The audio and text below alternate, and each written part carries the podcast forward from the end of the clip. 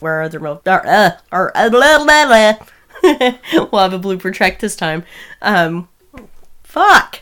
Why can't I get a sentence right? I don't know. Just tell them about the talent show. the the husband and not blah. We get the husband nerd. I'm trying to say something here and I can't fucking get it out. Use your words. I'm sorry that was your leg there. Um, Evil dies tonight! Hey, everybody. Welcome back to another episode of Dead and Married. Remarried. Remarried. Are you? Are we gonna do that every time? We're going to do it every time. I'm Travis, Hi, I'm Ashley. and we made it to number one. Number one. Yeah. I still wish I could sound like that guy. Number one. It sounds so cool. Although I have gotten some feedback, Oh my god. Oh my and god. I'm thinking I'm surprised any of your hats can still fit. they don't. I think for a little extra income, maybe I should do a 900 number. Do you remember those they used to have on TV? Lonely, need someone to talk to. Do you remember those? Yes. I think um, if you were if you were up all night watching Rhonda Shear, you would get those ads for that where you'd get like girls in bikinis or underwear Or or whatever. lingerie. Yeah, like with the big hair. Oh man. Yeah, it was the 90s, but they were still rocking like the 80s hair. Yeah, That- stuff The that- tease it to Jesus hairstyle. Yeah, stuff we should not have been seeing. Yeah, Weren't Saturday nights the best? they were the best. so, back to number one. Back to number one. Number one is Halloween Kills. Yes, which it is. we originally aired on November the 19th, 2021. So, kind of surprised that a movie this new made the list. not not new in our recording, but just Um, I'm a not. more recent movie. I'm not, I guess. Um, we were talking about this off mic a little bit, and we were wondering was it due to the fact that this was such a highly divisive film and everybody was kind of going around seeing what everybody's opinions were or is it just because nobody else was really nobody else tends to do new releases really? I mean i, I know a lot of podcasts that do but as a general rule people tend to like films to marinate for a while before they talk about them on mic. Well, we got really fortunate because this one was in theaters and on was it Paramount? uh peacock. And uh, so we had an opportunity to watch it in the theaters and then come home and watch it here right several times. So But not only was it divisive among the masses, it was actually divisive between me and you. I don't think that it still is. no, I the first time we watched it in the theater, I was just like, "Oh man, this is this is awesome, right? It's awesome stuff." And then we get to Evil Dies Tonight, right? Because they kind of they, they they slip it in on you. You've got the the firefighter scene, and you're like, "This is the most badass thing I've ever seen in my life." Yeah. Especially with the the recreation of the seventy eight Right. aesthetic. And so you're all geared up for that movie, and then you go to a bar, and the bird whistler is telling a story about something traumatic that happened to him that really wasn't traumatic at all. So, and then Evil Dies Tonight for two hours. Or forty years ago. Right. It needs to die. There was just, I don't know. We watched it again just recently, and I still like the movie. They could shorten that runtime up a lot. Uh, after having some time to really sit with it, I agree. I agree with that sentiment. Um, I feel like when we first went to see it, I, I'm, I'm not going to say we argued about it. We didn't really argue about it because that's stupid, but we did debate a little bit because I was like, I came out on a high with that film and you were a little underwhelmed with it. And I was like dead set in defending it, um, which I, I think I did sway you a little bit um, when I was saying, you know, think of this as the two towers of the Yeah. trilogy. Yeah. But like you were saying, having gone back and revisited it, it, it definitely feels like a slog in some places I noticed this time. There's some tough stuff to get to. There's some strange acting. Um, oh, for sure. But I think for me, a lot of it is there's so much stuff in there that they left in that I really feel like they should have cut out. Scenes that just go on too long. Uh, the hospital chase scene uh, where they're chasing the the uh, the other escaped patient. Mm-hmm. I to me that scene goes on too long. I agree. And I understand that the purpose of that is to demonstrate the effect that Michael Myers has had on this community, and he's basically turned them all into monsters. But Brackett tells us as that's a, such. he does. but that's a long ass scene. It really is. And I don't need it to be that long for them to, to bring that point around. So, Mm-hmm. Well, I think as soon as we saw or established that we were going to be in Haddonfield Memorial, I think there was a collective, oh shit, amongst the majority of us going, are we really going to repeat Halloween 2 again? We kind of did a little bit because it's the same thing, you know, Laurie was kind of useless in Halloween 2. She was delegated to just staying in a bed for the almost the entire runtime of the film. that's what she did in this and one that's too. what she did in this one. Yeah. But I don't know. I I'm glad they didn't bring Michael to the hospital. I just don't think that I didn't need all of that. Mm-hmm. I guess I, I'm not saying that they should have cut it out completely, but like the chase scene specifically, where it's just a bunch of assholes running through the hospital, knocking people down. Evil dies tonight. Like it just it seems like it went on forever. In the bar scene, like I get it when they're setting it up and introducing the characters of Lonnie and all of them. It- oh, okay, that's fine. But later we go back and there's a guy on stage with a dummy telling jokes. Mm-hmm. I don't need all that shit. Right. You can cut that out. He's he's is well, I say that. Halloween ends is coming up soon, and maybe the guy and his dummy will be playing a pivotal role in the final film. Fuck, I don't know. But right now, they, they don't mean anything. The jokes Right. weren't funny. Like he was just there. It was just padding runtime. Yeah, to me. a lot, a lot of stuff felt like padding the- time. so, still a good movie. But oh, I, I, I, feel still, like yeah, I still love it, and there are brilliant things that they did with it. There are scenes that I absolutely love and think are are some of the best in this trilogy. Um, of course, without having seen ends yet, but there are. I, I don't know. I, I don't want it to sound like we're we're ripping on it at all because I, I'm absolutely not. But I just feel like in general, it could have been a tighter story. Yeah, I, I would agree with that. One thing, two things, two things stand out to me though. That because I'm not, I'm not hating on the movie. They just they made some choices that I probably would have made differently. But uh, from a positive standpoint, I think the cinematography in this movie was on point. Oh yeah. It's it's pretty awesome. Um, all the 1978 shots, they're great. I I mean, it looks almost almost like the original.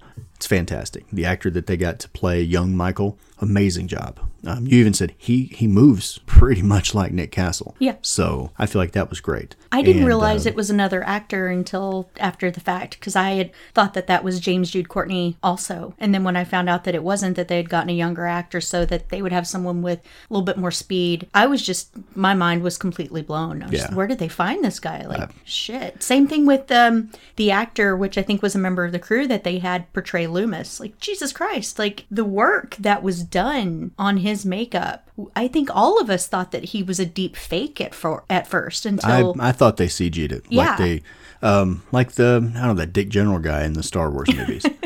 Because he passed away, and then they Right. got permission, and so his face is all computer generated. Yeah, and they did the same thing with And- Carrie Fisher at the end of Rogue One. Yeah, and I thought that that was So, what yeah, they had done that's here. what I thought too. but no, they did a damn good job. They really, really did. The the makeup um, is just outstanding. yeah, but like the I think scene. that was Christopher Nelson. I think that's his name. He just Yeah, yeah, I think that's right. Um, but the scene at Laurie's house when it's burning and he steps out onto the porch. Oh and my You know he's wet and they're spraying water in the flames behind him. Just if you didn't get a boner, a murder is- boner, you're dead. that is a just yeah. That scene is amazing. That whole sequence is amazing. It really but is. the, the movie's full of, of good shots like that that are just ugh. I don't know. I don't have I don't have good words, but they're amazing. The other thing is the score. I mean, that's like Viagra. Yeah, I I downloaded You don't. It won't. It won't just get you hard. It'll keep you hard. yeah, I, um, I downloaded it because it was some of the best work I've ever heard. I, I actually like some of that stuff better than I like the original score. If I'm being r- completely honest. yeah, and uh, I think my favorite out of all of it is the uh, the music at the end, Mm-hmm. at, at the final fight. You know, when he picks his mask up and he puts it back on. Right. Man, that's like Avengers Assemble level shit. well, you know. Uh, but yeah, I think those two components there were amazing. If it's if it's got for me, if it's got a weak part, it's the story itself. I just I don't I don't know. I don't I don't know how to describe what I'm what I'm thinking. It just it felt a little bit like a mess tonally, I guess, because like you said, we we set the bar in that 78 flashback of what it was capable of and it had some of the same beats and some of the same stings, um, musical cues even that put you back in that mindset from 78. So then it gets a little jarring when you get into the real-time stuff. Yeah, I I agree there because you're right. The '78 uh, sequence and and for me in particular, the firefighter fight scene, they set the bar really really high. Yeah. right at the beginning of the movie, and then for the rest of the movie, they just limboed under that bar. like they never they never quite got back up there again. Well, I, I don't know that I completely agree because that scene that you're talking about in particular at the end of the film when they think they've got Michael, they've got his number, and then he pops up, puts his mask back on, and slaughters everybody. I love that scene too. No, no, no. I'm just saying Um, it's like it's like two hills, but there's a big valley in between them. Mm-hmm. Right. Michael himself is on point. Oh, he's fantastic. It's everything between that I think suffers a little bit. Now there are bright spots in there. Um, Big John, Little John, though those were two of my favorite additions. Um, two new characters of the film, but I don't know. Like I, like I said, I, I think it's it's the hospital stuff and it's the bar stuff and and honestly, I'm still not a big fan of Tommy's storyline. Yeah, I, I don't, I don't know what I would have done differently there. Uh, I, I think that Tommy played a much larger role in this film than he should have because nothing really happened to him. I mean, honestly, same thing with Lonnie's character. He saw Michael Myers, so now he's a raging alcoholic. I don't. I don't know that they say he's a raging. Well, no, but I mean, it's just the way they described their trauma does not match what we know happened in the movies prior. Does that make Right. sense? Like they're making a big deal out of really something that wasn't significant at all. Right. Um, and so that's that's it. I, maybe it's the writing. I think that's it. Yeah. Because honestly, the the actor that played Tommy, and I can't remember that guy's three names. because everybody has three fucking names now. Anthony Michael Hall. Yeah, that guy. Is that weird science? Yes. God damn, he got old. I guess it happens. So did we. Yeah. Um, he's a good actor, oh yeah. He, but I think his act, his his character wasn't written very well. I don't think so. I, I think that's my problem with it Um, because he's he's a fine actor. but then you've got the guy that played Lonnie. Even though I disagree with his reaction to what happened to him in '78, I don't I don't feel like those two things match up. He's a good actor, and Yes. his and his part was written better. Yes. So the writing is kind of all over the board again for me, and I just I don't know. I I have mixed emotions. My thing with with Tommy, and I get okay. I get that he has this hero complex, maybe is what it is. That because this thing happened, he feels like he's the one that has to step up and right the wrongs. But I think it's and and again, nothing against Anthony Michael Hall. He had this ego about him that I think was my problem. Like this guy really thought he was just going to take a baseball bat to Michael Myers and he was acting like he was some kind of badass. That to me is earned. Michael Myers is a badass. You know what he's capable of. I don't think the way Tommy behaved was earned. Yeah. Um, another part of the writing is uh, it's interesting that they pointed it out, right? Laurie thinks that he's coming back for her. The sheriff thinks it's his responsibility because it's his fault he's there in the first place. Tommy thinks he, he's got a sort of a white knight thing going on. Mm-hmm. And everybody thinks it's about them. Yes. And I don't know, I would say that probably throughout the history of the franchise, it's been a thing, definitely for Laurie. But once you got away from the very first story, that's how those movies were written, where he was specifically coming for Jamie. He was specifically coming for Laurie. You know what I mean? He was after an individual. And this one highlights the fact that no, he wasn't related to anyone. He just wanted to kill people and stare out his window. It's like Jaws. And Like yeah, he's not singling out one person in particular. He's just killing whoever the fuck happens to be in his path to Right. get where he's going. and I like it that they point that out in this movie. It's uh, what's his name? The dipshit guy, sheriff. Will Patton? Yeah, I mean that's the actor, but Yeah, I, I can't remember his Hawkins. name. Hawkins. Hawkins Elementary. Hawkins Middle School. Stranger Things. Um, he points it out. It's not all about you but Laurie. it's not all about him either. But but that's the thing. He turns Yeah. around and tries to make it about him. Like fucker, it's not about you either. No. Like you sh- you shot your partner in the neck and you let him get away and you didn't let Loomis shoot him. But let's be honest, that wouldn't have stopped him anyway. He'd already been shot six times. right, right. What's one more? Fuck. yeah. So he's trying to make it about him. I, I don't know. They had very. Uh, it was a whole bunch of really selfish storylines that they kind of sewed together there. I think. I think that was the point. And and to me, and it's a problem that I have with the hospital stuff too, is it's not entirely believable to me. And I and I understand that this is a horror film and it's And and it's it's, fiction. fiction. But at the same time, there was a sense of believability in 78 that you know, like everybody points out, any any town USA, that this one escapee just goes and starts killing people, and he does it really low key and silently, where it's it's believable that something like this could happen. But this whole mob forming in a fucking hospital, and there's no law enforcement breaking it up or staff, everybody's in this fucking mob. I just don't buy it. Yeah, I never underestimate the stupidity of people in large numbers. Uh, yes, I'm aware of Black Friday. Well, yeah, but you know, I'm not. You know what? That's political. I'm not going to talk about people rushing the White House. But people do stupid shit when you get them in big groups, and the, usually the loudest idiot is the one that does all the talking. right, in this case, Tommy. And he was the loudest idiot. And what's worse is even after it's over, he was like, "I fucked up. I got to go do something." Like, no, bitch, you've done enough. Sit down. Sit down. Just go home. Like you fucked stuff up for everybody now, and you just killed that guy. Congratulations. right. Um, I just didn't. I don't know. I didn't care for his character, which sucks because I think the actor's good. Yeah. Um, yeah. Although they threw that around eh, about Paul Rudd coming back because he was the last grown-ish Tommy. Right. Right, mm-hmm. The problem with that is everybody that played in these movies that they brought back got fucking old except for him. Right. He still looks like he did in Paul that Rudd movie. aged in reverse. He did, he still looks like he did in that whatever that was Halloween six or whatever. Like he, there's not one extra wrinkle. He's inhuman. I don't know. Um, I but you know what? Adding Paul Rudd, I like Paul Rudd a lot, and I think he's hilarious. But this is not a funny movie. It's not intended to be a funny movie. I don't know that he would have fit. So I mean, even though I don't like the way they wrote Tommy, I don't know that he would have been a good fit for this movie anyway. Right. Does that make sense? Mm-hmm. Like, there's actors come with expectations. You know what I mean? You put Christian Bale in a movie, you have a certain expectation for what you're going to get from Christian Bale, Right. Which is a certain level of intensity. Mm-hmm. You put Paul Rudd in a movie, you have a different expectation, and I don't know that he would have matched up with this. The guy's a fantastic actor, but mm-hmm. I don't know. So I think Anthony Michael Hall was still a good choice. I just Well, I mean, that being said, there was some humor infused to 2018, there was a little bit, yeah. but I felt like that it didn't work out as well for them this time. Like they still tried to inject some humor in there, but for for me, a lot of it fell flat. The at, at least maybe the way the lines were delivered. Yeah.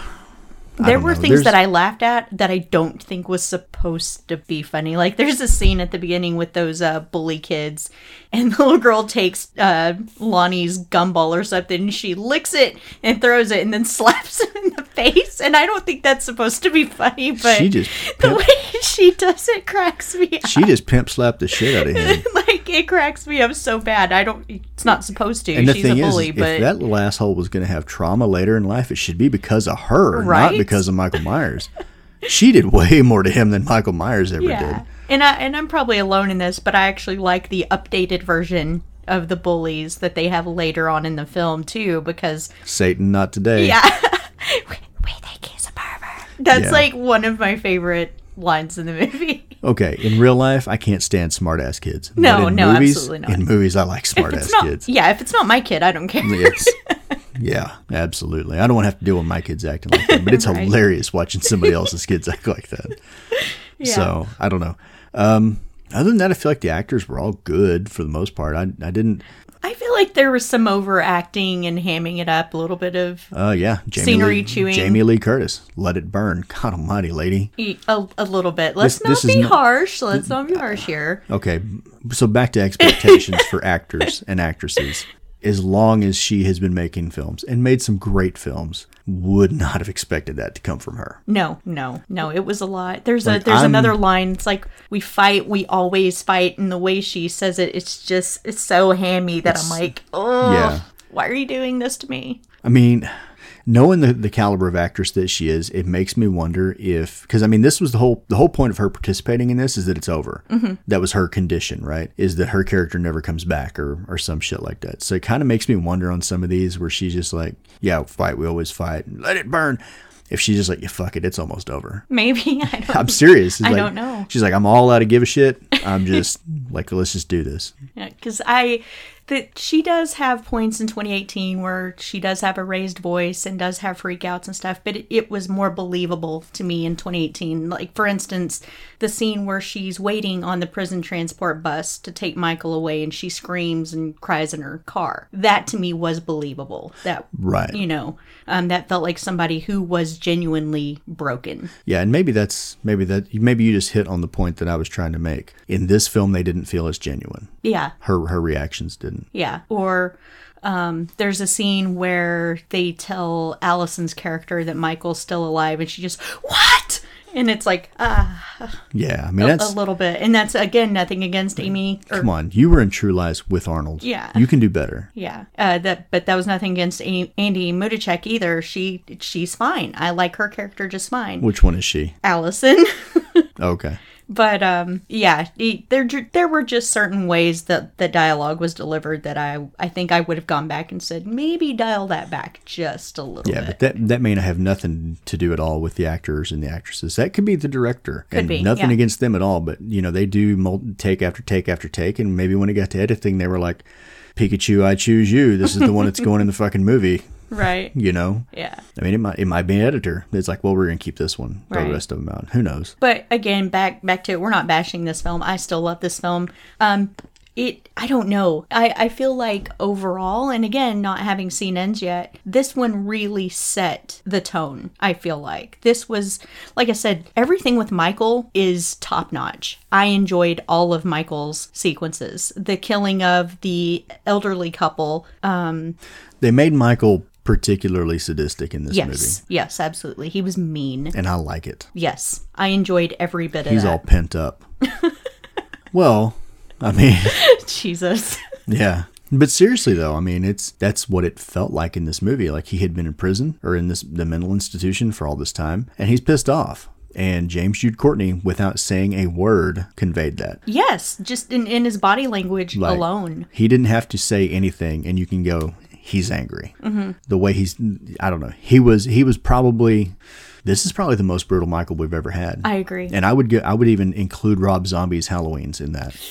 He went off, but it wasn't as believable. Yeah. I don't know. It just this Michael is just like he might be the meanest Michael we've gotten so far in my book. I, I don't agree. I think that um, Rob Zombie's Michael is pretty fucking brutal. He um he was, but I would like But to. I don't know that I would say sadistic the way you were just saying. I think he's just a brute. Yeah, and in this one, Michael's hurting people because he wants to hurt people. Yes. Um I think Tyler Mane's Michael, he's just trying to kill them, and if it happens to be really bad, then it's really bad. But it's not something that he's consciously setting out for it to be. well, I don't know. Like I said, it, it still feels angry. And I want to point out It just doesn't they feel made sadistic. a really good Halloween movie, and no one had to get raped in this one. I'm just saying. Right. But like the way this Michael set up Big John and Little John in the same position as their photos, that's mean. Yeah, You know? and, and Rob Zombie's Michael's violence sometimes seemed incidental. Like if he had found clothes at the truck stop, he wouldn't have killed Joe Grizzly. He would have just found clothes. Right. Do you know what I mean? Mm-hmm. James Jude Courtney's Michael would have found the clothes and then gone and hunted him down anyway. I, I feel like you know what I mean. know. I don't know. It's just They're just they're they're two different two different styles. they're very very film. different. Yes. Two very very different Michaels, and I agree. His the, Tyler Mane Michael was intimidating. He's fucking huge. Mm, I think James Jude James Courtney- Courtney's Michael's scarier He to me. He shows you that he can still be scary without having to be built like a brick shit house. Right, because this Michael thinks. He's not just he's not just a brute, like you said. Right. He is a thinking, killing machine. Yeah. And it it, that's- it that's feels scary. methodical. Yeah, and Without having to convey a lot at all. And to me, that a smart enemy is is more terrifying than a big one. Right. right. At least the big one you can see him coming. The smart one you might not. Right. And and that's they captured again the stealth of the original Michael Mm-hmm. in this one. I feel like very well. Hundred percent, and nothing ever has made a Halligan tool look as scary as Michael Myers fucking makes it look. Yeah, and you know what? I know a lot of people got pissed off about that scene and wanted it removed. Right? Wanted to take the, the whole firefighter yeah, fight scene out. Had a petition or whatever. I think we talked about this in the original record. Did we? Yeah, we did. Well, I mean, we have a firefighter in the family, and Mm-hmm. didn't he think that was a pretty badass scene? Yes. so but you know, hey Justin. But we're all horror lovers in, Right. in this family, so but yeah, I don't know. Overall, I still like this movie even with its problems. I like it in spite of its flaws. same. And if you haven't seen it, well, you've only got until October 14th.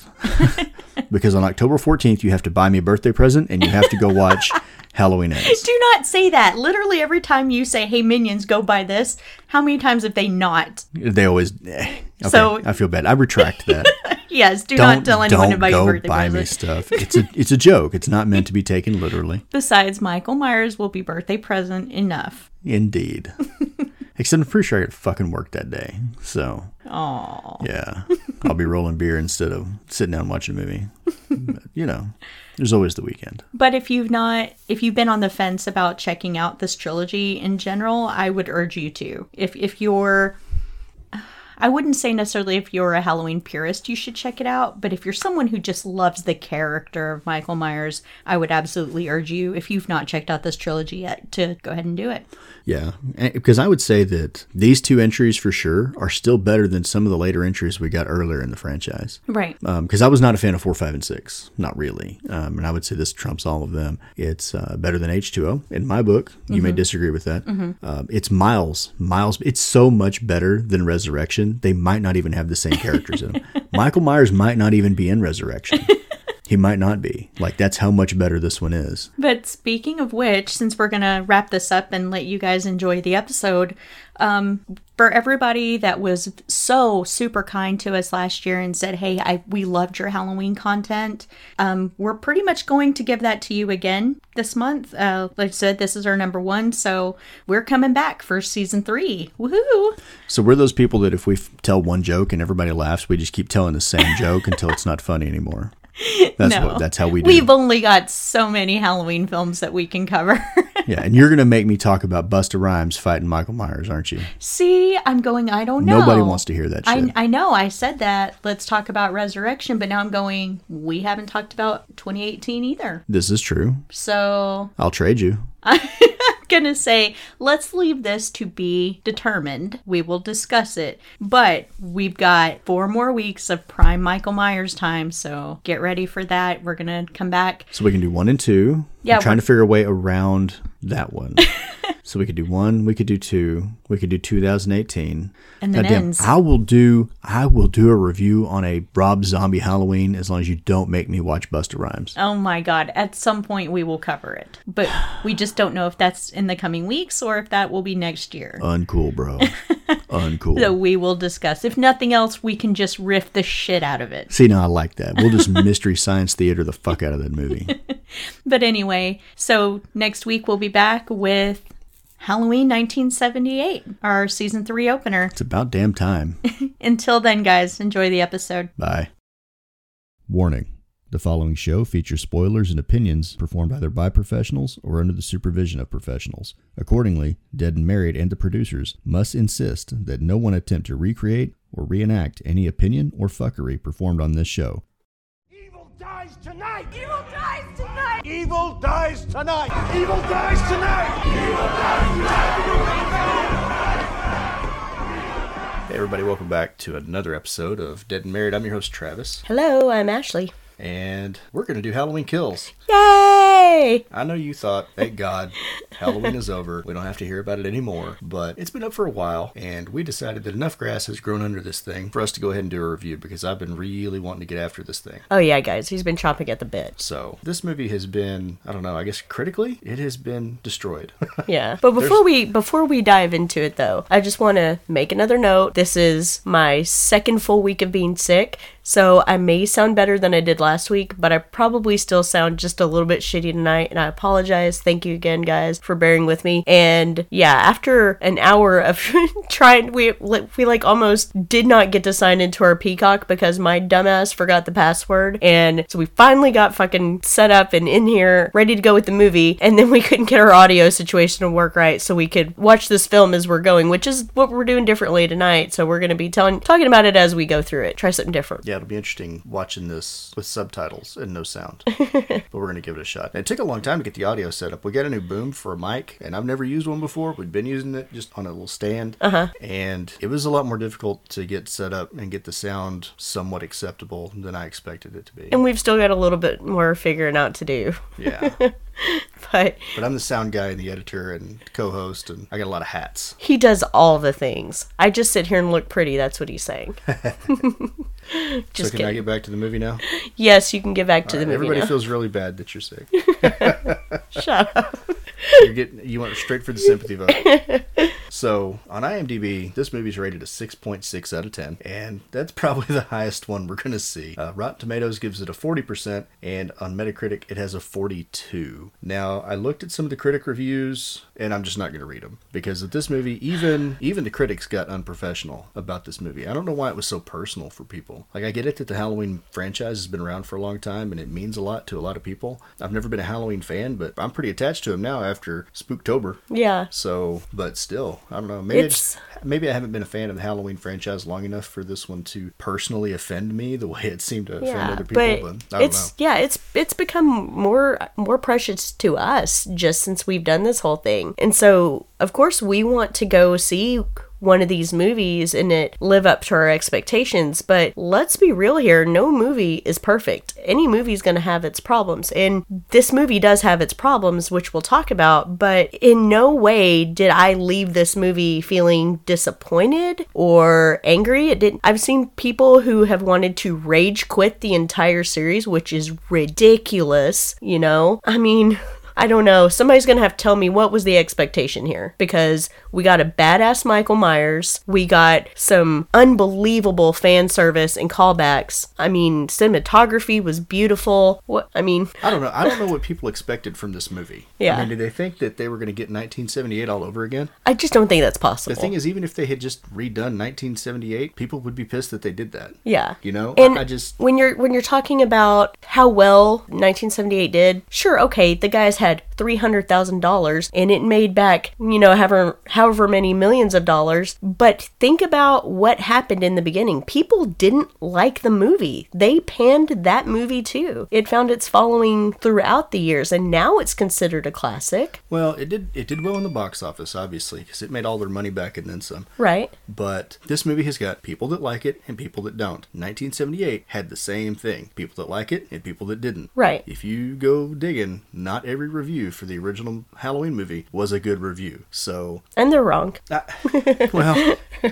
I agree. I just feel like that movie needed a few more years on it for people to start to appreciate it. Yeah. And I think that the this this trilogy that we're in the middle of right now may be the same way. Mm-hmm. Yeah. People are like it's a love or hate type of relationship with them now. Yeah. Get 10 years behind them and people will probably or may, they may not look back on these movies in a similar fashion. Right. I mean, most of the, the cult movies we have now are, are, you know, favorited cult films. That's why they're cult films, because maybe they didn't find their footing when they first came out, but over time, people gave them a chance and started seeing them differently till they've gotten to beloved status, like Halloween 3, for instance, you know? So, I don't know. I, I dig the movie. I can't wait till next year already. Like, I'm, I'm super hyped to see where this goes. And yeah, I, I think it's great. Yep. So you ready to do this? Yeah, hell yeah, I'm ready.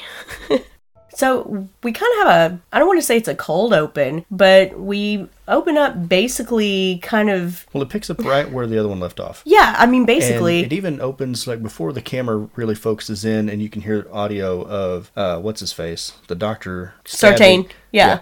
Stabbing uh, Hawkins in the neck. yeah, because I couldn't understand that first couple times I watched. I was like, what the fuck are they saying? Because we weren't watching it with subtitles or whatever. It just sounded like a bunch of rah, rah, rah. So, but, uh, Right, and then when it does focus in, you've got Cameron walking still in his Halloween costume, and he's he's uh, played by Cameron, uh, his Cameron Elam, played by Dylan Arnold, and he's on the phone or trying to be on the phone with his buddy Oscar, who's the kid that got impaled on the fence in the last one, yeah. and he came back specifically to play his own dead body. He was played by Right. Drew Well, Scheid. they just they did they did another shot in the beginning of him being Right. impaled well, it shows the the, phone in his pocket. Yeah. No, no, no, no. They actually showed his face. They showed him. I know, yeah. but, it, but the purpose was to show the phone lit up. While Oh, yeah, yeah. He's leaving a voicemail, and then he finds Hawkins laying on the ground. Yeah, and it was funny because when we started this, you were automatically like, "Oh, I hate that guy." Like, I don't even know why they brought him back. But I was like, "Mm, "Give it time. We'll see what happens here." You know what? After the phone in the cheese dip or pudding or whatever it was episode, I really was hoping they would have just killed him. yeah, but I, I kind of felt like he redeemed himself in this movie. Yeah, but he he does a good thing here where he finds Hawkins and sees that he's injured, so he runs over there and he tries to like put his scarf over it. Yeah, it just kind of makes me laugh because when he first sees him, he's like, "Hey, hey, you, are you okay?" Yeah.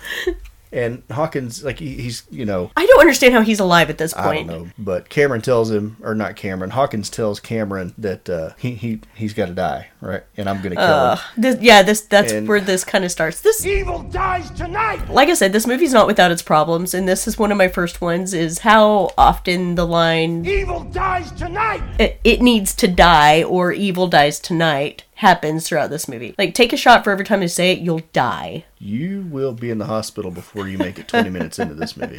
Right? It is, and that's one of the things. Because I just want to be clear, I, I like this movie, but I didn't necessarily like every single component of this movie. Well, you It is- didn't like it the first time we watched it. I didn't care for it because I let Evil dies tonight! one scene that happens later in the movie really sort of taint my opinion of the Yeah. entire thing. Mm-hmm. And I, I believe that that's probably what a lot of people did. They picked up that one thing that they didn't like, and they Yes. let it, they let it spoil the whole thing for them. Yeah. And now they can't see any of the good stuff because they're so pissed off about that one thing. Evil dies tonight! Yeah, we uh we walked out and we had two completely different opinions where you didn't necessarily care for it. You you you left kind of disappointed and I left pretty much pumped and the more we talked about it and, and at no point was I like attacking Travis or anything. It was just like, okay, let me explain to you what this is. Well, we had a healthy dialogue about our likes and dislikes. Yes, that's that's But- the difference. We didn't like completely like we didn't get in an argument over it or anything. No, no, no divorce papers were drawn up over this movie. Yeah, it was just like, this is why I didn't le- like it. Let me tell you why. And I said, okay, this is why I did like it. Let me tell you why. Well, and this kid Cameron was one of the reasons why I didn't like it. But I also told him, okay, this is part of a trilogy. This is our middle of the road episode. This is where, I mean, part one's where we get our big setup, our exposition. Part two's like basically our long walk to Mordor. And then, you know, Halloween Ends is going to be our big climax, our Yeah, big think about it like confrontation. that. This movie's just some hobbits walking. that's that's all it is. Albeit, we get a pretty badass Michael Myers in it. And I'm here Well, for we, it. we can talk about that as we move forward. But the this next scene, we go straight from well, I will say present day. Uh-huh. Right now, Cameron's trying to keep Hawkins from bleeding out on the side of the road there, and we jump straight to Halloween night, 1978. And uh, I'm sorry to be vulgar. This was a to- totally bonerific scene for me. I felt like what they did here. I don't. I don't know how they did it. It just perfectly captured the essence of the original film. The lighting is. It, it's a little bit better lit. I will say that. The '78 was a little bit darker. Well, see, I like that though. Uh huh. This one's almost it's um it's borderline too bright, Almost, But- but it's still. Oh my god, it's so fucking good. but a lot of it looks like it was probably shot in widescreen. Mostly your your outdoor shots look like they may have been shot in a widescreen format, and I love it. I love the widescreen format, the the Panavision. But you're we do see the shape here. At, well, rather Hawkins sees the shape Uh-huh. as he's kind of walking. I don't know. Yeah, this is It's a not really younger- an alleyway. So this is 21 year old Michael Myers here. Yes. and he is not played by James Jude Courtney. No, he's This actually played by a stuntman. Yeah, this this Michael is played by Airon Armstrong. Uh-huh. And I'm probably saying Aaron wrong because it's A I R O N. I'm just gonna say Aaron, I think that's what it is. and I feel like he does a pretty good job of capturing. He did fucking amazing. I mean, he- he's he doesn't get a ton of screen time, but I Like- feel like the guy did a pretty good job. Yeah, I didn't realize that it wasn't uh, James Jude Courtney until uh, later, and I just thought, oh my god, this is like the best Michael Myers. This is like under Nick Castle. This is quintessential shape. yeah, And then I found out it was somebody else, and I was just blown away. yeah. I, I don't know. The more I watch it and then compare it to '78, you can kind of tell it's not Nick Castle, but those are some big shoes to fill. I mean, that's Nick Castle is who you expect Michael to be, and this guy does a pretty damn good job. He does amazing. But I have a theory about this because at first I was like, why did they get two people to play Michael in the same damn movie? Why didn't they just get James Jude Courtney? Like, change your clothes, put on this mask. You know what I mean? Mm-hmm. But James Jude Courtney, I think, is bigger than this guy, bulkier. Uh-huh. Anyway, and this was 21 year old Michael versus what 60 year old Michael that we get later in the movie, or that we've had in Halloween 2018. And I think that probably was the purpose to give us a slimmer Michael that was a little bit closer to the 1978 Age. Michael. Yeah. Because if they'd have put a bigger dude in here, everybody would have picked it apart immediately. Not that they didn't anyway, but Right. Anyway, yeah, so Hawkins sees him going like towards a shed and pops off a couple of rounds and then chases after him. And he's gone, of course. Like he just jumped over a chain link fence or something. Like the dude just disappeared, Houdini. Yeah. And that's perfect. That's perfect Michael Myers right there. Yeah, and this is like I, understand that part two is not canon, but this is basically if part two was still canon, this is what would have taken place between Loomis shooting him six times and then him picking up and killing like the Elrods and whatever girl that was, I can't remember her name, in part two. Right. So Hawkins finds some bloody footprints eh, on the ground in front of this gate, and the other police officers show up, and he tells him, you know, he crossed over right here and then disappeared. So the officer in charge kind of divides all these guys up, gives them different assignments and what have you. And he's he, as he's walking with Hawkins, uh, this fellow officer is telling him about how he was, I guess, friend, maybe not friends, but he knew Michael when they were children, and that he used to go up to his sister's bedroom and stare out the window. Yeah, basically just saying that he he was kind of a, he's always been a freak. Well, that he was a strange Yeah, kid that he he behaved oddly and he makes the comment that he just looked at haddonfield the, the place where nothing happens and then one day he just snapped.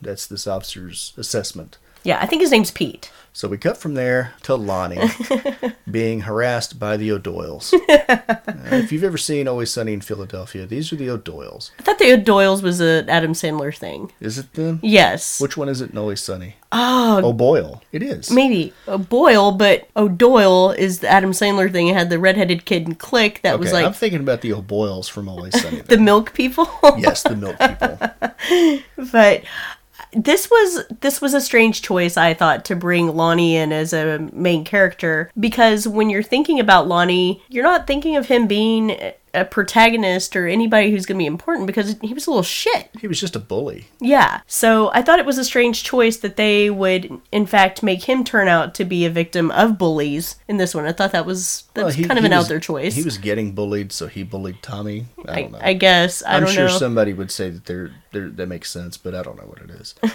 I thought that Lonnie was an interesting choice too. Once he got his ass off the porch, I didn't really care. Once he got his ass away from there or out of there. yeah, but these, what are they, Mul- Mulhaneys? yeah. They're weird kids. They look very strange for sure. These are some weird kids. And this part where she like rips the gumball out of his hand, licks it, throws it away, and then slaps him. I'm weird because I just laughed my ass off when she did that. But you know, that's why you don't mess with the Mulaney's. Because Yeah. they are gross and slap you. But this little session is broken up by a police officer that comes up and he tells them that basically they need to go home Because there's a killer on the and loose. volunteers that a bunch of teenagers just got murdered up the street. And I don't know that a cop would actually do that, but he does and speeds away. So all these kids kind of go their separate ways. And they start, yeah, they start picking on Lonnie, and it's basically seems like, yeah, it's a recreation of of Lonnie himself picking on Tommy. He's gonna get you. He's gonna get you. Yeah, more or less. Yeah, and then Tommy's run. He's running away at this point because he's scared, and Tommy? he's. Uh, did I say Tommy? You said Tommy. I meant to say Lonnie. I'm sorry, but he's freaked out. He's trying to run home or whatever, and as he's running, he just runs smack dab into Michael. And oh my god, is that fucking terrifying? Yeah. One of the details that they included in this that I really like is that there's a shot here, and then when the police officers show up, it, that you get the same angle again, and you can see the Smiths Grove station wagon parked along the sidewalk there. Yeah, apparently you can see it a couple of times or multiple times in this beginning. Yeah, um, that you can see it right there next to Lonnie as he's crouched down. So that was kind of cool. I, I mean, there's a lot of Easter eggs throughout this film, and maybe ad nauseum. You know, like we we don't necessarily need people beating us over the head. Like you get it, you get it, you get it. Evil dies tonight! But I'm one of those people that I don't mind it so much. There were a few things that I felt were a little unnecessary, but little things like the station wagon and stuff, that type of stuff doesn't bother me. No, no. I, the part what gets me is when they say we're gonna retcon or whatever the fuck it is. like, um, which one was it? Five or six? Where they say, "Well, this never happened, but we're gonna reference it through the whole damn movie." Right. No, it was part four. Part four, they tried to write part two out of it. Yeah, right? yeah, that's right. Uh huh. But we're still going to have the burn scars, and we're still going to try to provide explanations on why he survived a movie that didn't happen. And that when they do that, that shit pisses me off. But we finally do get a shot of the old Myers house, and one of the things that I really liked is they got the gutter that had fallen down and the broken window upstairs, the where it swung down and, and broke it when Loomis was upstairs. Now that's attention to detail. Right. I like that a lot. because I had I remember when we went to watch it I was like what's the matter for some reason and, and this is not a movie or the Halloween film had not been a movie I had seen say as many times as I'd seen Hellraiser or, or Nightmare on Elm Street or Friday the 13th so I had never noticed the gutter before and so when we went to watch it I asked Travis I was like what the hell like what's what's going on there why does the house look different and he just looked at me like are you silly or something Yeah. So I don't. know. I appreciate the attention to detail that they gave throughout the movie. For instance, when they go in the house and they find the dog, Yeah, they didn't show the dog in the original. It's a, it's implied. He just said it's a, it's. A, I thought they showed it. no. They did not show the. They did not. I promise you. I promise you. They did not show the dog in the original, but they felt the need to do it here. Why? Yeah. I don't know. Well, but, but Loomis says, you know, he got hungry. yeah, yeah. They talked about it. include the dog in the same room that they would have been in in the 1978 version. Yes. It's you know the first room on the right when they walk in the front door. Yeah. I love that shit. Like if they're gonna establish the continuity, I and don't love they seeing it- a dead dog. No, I'm not saying I love seeing a dead dog. I'm just saying that if they're gonna tie it right off of that movie and then reshoot, you know, I guess the the I don't know what you'd call this, the lost scenes or whatever to fill in some gaps, Yeah. and they pay that much attention to detail to really try to get it right. I love that shit. Yeah. But anyway, that's just me. So Hawkins and Pete just continue like clearing the house, looking room to room, and there's a shot here that is relevant later where they're checking the closet under the stairs. And this very same closet, you get a jump scare here, you're gonna get the same one later. Almost exactly the same one later, as a matter of fact, just with two different characters. But they keep they keep looking around the house, they get everything done downstairs, and they decide they're gonna go upstairs. So they move on upstairs and they they split up. Hawkins goes into one room, Pete continues on down the hallway, and he goes into Judith Myers' room. And he's standing in the same place, I guess, that Michael used to stand when he was a little boy. And he's looking out the window and he's like, Haddonfield, where nothing ever happened. Boom. Well, he notices he notices the footprints on the floor right there in front of the window. But it's like our first really big jump scare of the movie. I mean, I know that there was kind of one before, but this feels like the first major one where were just like, holy shit. So, yeah, that just took me completely by surprise. And it feels almost exactly like the Bob kill, where he just came out of nowhere to pin Bob to the wall. I think it's very similar, and he also uses the rope that we can assume that he stole from the hardware store. Yeah, yeah, that was something that got brought to my attention um, earlier today. It was like, yeah, we know that he took a knife and a mask and rope or whatever. And yeah, I, I guess the argument could be made that he used the rope to tie Bob up when he's swinging through the doorway or whatever. But he does use a length of rope here to strangle Pete. And I was like, holy shit, that, you know, that, I don't, sorry. Things like that just kind of blow my mind. Yeah, I think it's great that they tied it together. So Michael's choking Pete, and Hawkins comes in, and he's like, "Let him go, let him go, let him go." And he finally decides he's just gonna he's gonna take the shot. But Hawkins is a shitty shot because he shoots Pete right in the fucking neck. Oh, And as soon as that happens, Mike like he just mic drops Pete and walks off. he just like, exit, Bye. exit stage left, motherfucker. Yeah. he's yeah, he's and, and Hawkins is firing at him and he's just fucking walking like he, He gives no shits. No. Yeah. No, he didn't care at all. But Hawkins goes back and Pete's dying. There's no way around it. He plugged him good. Right in the throat. And I actually really liked this effect here because it kind of shows the blood going in and out and in and out. That, I was I was sitting there like, how the hell did they do that? That's so cool. Well, the thing is, I don't think it would go back in. It would mostly just be coming out. Yeah. So it looks neat, but I don't know how realistic that is. But anyway, he dies there on the floor, and then we get the scene that a lot of people, a lot of people had an issue with this. You had an issue with this. I had an issue with this. He's crying, but you can hear somebody yelling downstairs, and you hear Loomis say, "Stop." That's right, Donald. Are you Pleasence. gonna do it again? I had to stop. you hear Donald Pleasence as Samuel Loomis, and you see him at the bottom of the stairs, and he's yelling up at Officer Hawkins to say what happened. Did Michael kill? I'm not gonna lie. When we saw saw that part, I was like, "Oh my god, what manner of sorcery is this?" And my mind automatically went to, "Okay, so this is some Carrie Fisher type of shit. Like they went and they CG'd his face and all that." And I didn't find out till after the fact in comment section of YouTube from makeup effects artist Chris Nelson himself that no, none of that is in fact CGI. CGI. They took um, their set constructor, Tom Jones Jr., and put like oh, I want to say that they said like 40 layers of prosthetic or something. It might have been less than that. But yeah, that's all prosthetic piece on his face. And goddamn, it's so good It looks because pretty damn good. he looks identical to him. And then what's even cooler, another thing I love that they did is as Loomis is coming out of the house, he's you know, he's standing behind Michael, is that they replicated the same high angle crane shot from the original as when Michael was standing there as a boy. So that was really fucking cool. You know what I like about it? There's a Strode Realty sign in front of the house. Right. Attention to detail. but yeah, this is part I don't I didn't really understand it then. I don't really understand it now. Is that Michael just stands there? I mean, yes, there's a bunch of cops with guns pointed at him, but when has that ever stopped him? But at any rate, that's basically the end of the 1978 movie almost. He gets Yeah. caught. Um, and then we finally get our title card. Halloween kills. And guys, we're about to blow your mind. Yeah. I don't know about that. Maybe. We might blow your mind because we found something really cool. So when we were watching this, at first I like the pumpkins, right? I, I got to have a pumpkin opening. But the very first pumpkin, you notice that their blood comes out of the left eye, which just happens to be the same eye that Laurie stabbed Michael in in the 1978 version. And then, of course, allegedly, I didn't count them all, but there's 12 pumpkins. It's supposed to be 12 intro. pumpkins for each movie. Right. And then at the point where it comes up and you get uh, Robert Longstreet and Dylan Arnold credited, in the bottom left hand corner, that pumpkin has blood coming out of both eyes, mm-hmm. which is from part two, Yes. where Loomis shot him in both eyes. Laurie. Laurie, Laurie. shot him both eyes. Laurie shot him in both Yeah. eyes. Number one, this is some hellacious marksmanship.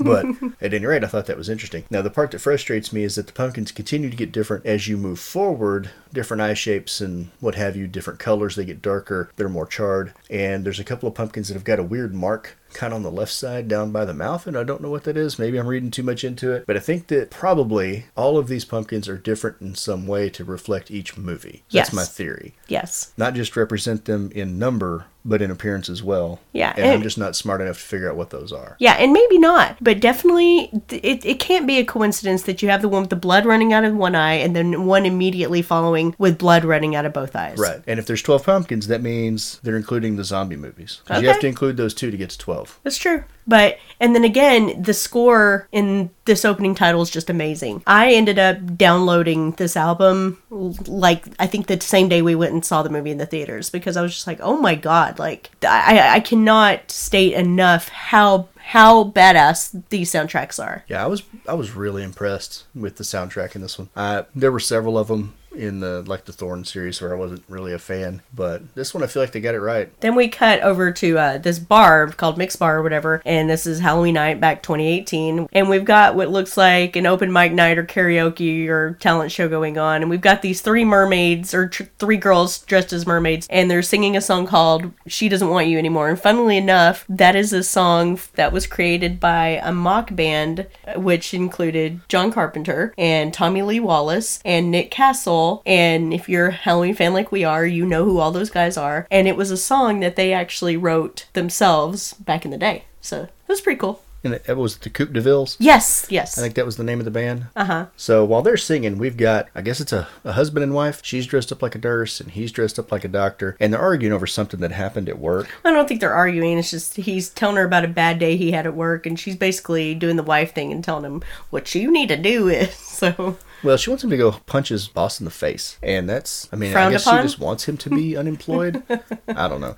But while they're standing there talking, we get three people that come up behind them. And I think you immediately recognized Lindsay. Uh, I don't know that I recognized her immediately, but the only thing I'll point out is, is I was, you know, like we said, there were people bitching about various things throughout this movie, and one of the comments I read from somebody was talking about this uh, doctor character, or as we find out is a nurse later. They're like, "Can we get a movie where females are not constantly emasculating men?" And I was like, "I didn't get that. Did you get that?" Not really. I just it sounds like a normal husband wife conversation to me. Well, not normal, but I didn't take it as her emasculating him. Yeah, so yeah, I, I just thought it was funny. Like some of the comments or criticisms are just pretty wild. Yeah. Well, people picked this movie apart, and for the for the wrong stuff. But anyway, they're sitting there having their little spat, and the the these three people, and they're just being loud as hell and drinking. And the wife's giving her husband the stink eye, so he looks at he's like, "Hey, can you keep it down? We're trying to we're trying to watch the talent show." Even though they weren't watching the talent show, they were talking. Yeah, they were arguing. well, she was telling him to punch his boss in the face. So, so the husband finally gets up, goes over to the bar to get him a couple of drinks, and he's talking to the bartender, and he's like, "Don't mind those people over there. Don't mind the They're- motherfuckers. Yeah, they're friends with the crazy lady that almost got killed by Michael Myers. And he's like, no shit. And he's like, yeah, just ignore them. He says they come here every Halloween and basically get drunk. So after the last talent person gets up there, we see, well, we it's Lonnie run up on stage and he introduces Tommy Doyle. And he's talking about how he used to bust his balls when he's a kid, but now he's a captivating bird whistler. And Tommy proceeds to get up on stage and just sort of give them the story of Michael Myers. Yeah, and this was really It, it comes across as more like a campfire ghost story, though. Yeah, th- this was the first part where I kind of felt some exposition was getting a little bit forced. Like I said, movie's not without its problems, but it, it certainly didn't ruin the movie or take me out of the movie. But I kind of felt like maybe I could be wrong. Maybe there are people going into this movie that have never seen a single Halloween film in their life, and so maybe all this exposition is for those people. I find it really weird that you would pick up Halloween Kills to be your first Halloween movie, but for all of us who have been there since the beginning, or, you know, even later on into the franchise, we know who these people are. Do we really need to have still shots from each thing that happened to them from the beginning film? Yeah, well, I don't. But Lonnie, as an adult, is played by uh, Robert Longstreet, and Tommy Doyle, that gets up and tells us the story, is played by Anthony Michael Hall. Now, I'll tell you, I didn't. I had a problem with Lonnie the first time I watched it, less as we watched it more. Yeah, I've had a problem him. with Tommy every time we've watched it. Yeah, I, I have not grown to like Tommy over multiple viewings Yeah, at all. he just this character didn't do it for me, and I know that they had talked about bringing um, Paul Rudd in for Tommy. I wish. But they thought that it was going to take people out of it. It would not have taken me out of it at all. I would have been like, fuck yes. Uh, I, I think he could have sold the performance a little bit better, maybe. I don't know. But anyway, he's telling the story, and, and you get kind of a flashback scene when he's uh, talking about Lindsay, going back to the original movie, and then he swings over to uh, Marion. Marion, and a flashback of him jumping up on the back of the station wagon and then Lonnie he introduces Lonnie and shows the flashback of him laying on the sidewalk when Michael walks up to him. The thing that I have an issue with this is that he makes it sound like they had some kind of epic encounter with Michael Myers. Lindsay, okay, maybe, but at the end of the day, did she even actually see Michael? They saw, okay, the only thing that I can really remember, okay, Tommy catched him outside the window, and then them saying, like, you know, the famous, you can't kill the boogeyman, and then they see him in the hallway. But other than that, they had no interaction with him. Right. I, I Uh, would hardly thing- call it being terrorized. Same thing with. Tommy. Lonnie saw him on the sidewalk and then he disappeared. And as far as we know, that's the only time Lonnie ever saw him. Yeah, The only one that I could say, okay, she had a traumatic experience, is Laurie. Or, Well, or Marion. Marion. yeah. Because out of these four people that we're, we're dealing with right now in the bar, she had the most interaction with Michael. Yeah, Marion was any of them. the only one who was actually sort of attacked. Right. Well, carjacked. right. she got carjacked by Michael Myers, Yeah. which is still more than any of the rest of them got. yeah. So I just don't really buy this setup as they all had a traumatic event for Michael Myers. If anybody was going to get up there and talk about it, it would be Laurie. Right. Like she's the one who actually survived some shit. These people, they just kind of saw him. I know, and and that's my thing I is don't- I I don't necessarily feel like their PTSD is earned. I guess. It just feels overly dramatic Yeah. to me. Like, oh my god, I saw it. It's like if you see an accident on the side of the road, you know, I seen it. I saw it. Oh my god, I was there. I saw when it happened. Yeah. It's it's hardly anything to be traumatized over. But this whole thing, I don't know. Like I said, I could I could have done without Tommy's Tommy Doyle's character. And I'll be honest, the first time we watched it, he is the reason that I did not like this movie the first time around. Right. Uh, him and and the things that he does throughout the movie. Evil dies tonight! Like it, it honestly ruined my first viewing. Second viewing, I paid more attention to the things that I did like, and the things that are good about that I find good about this movie kind of balanced out his performance. Which I don't know. I guess I shouldn't knock his performance, the the actor's performance. I think it's probably just some shitty writing, but at any rate, we spend a lot of time on the bar scene.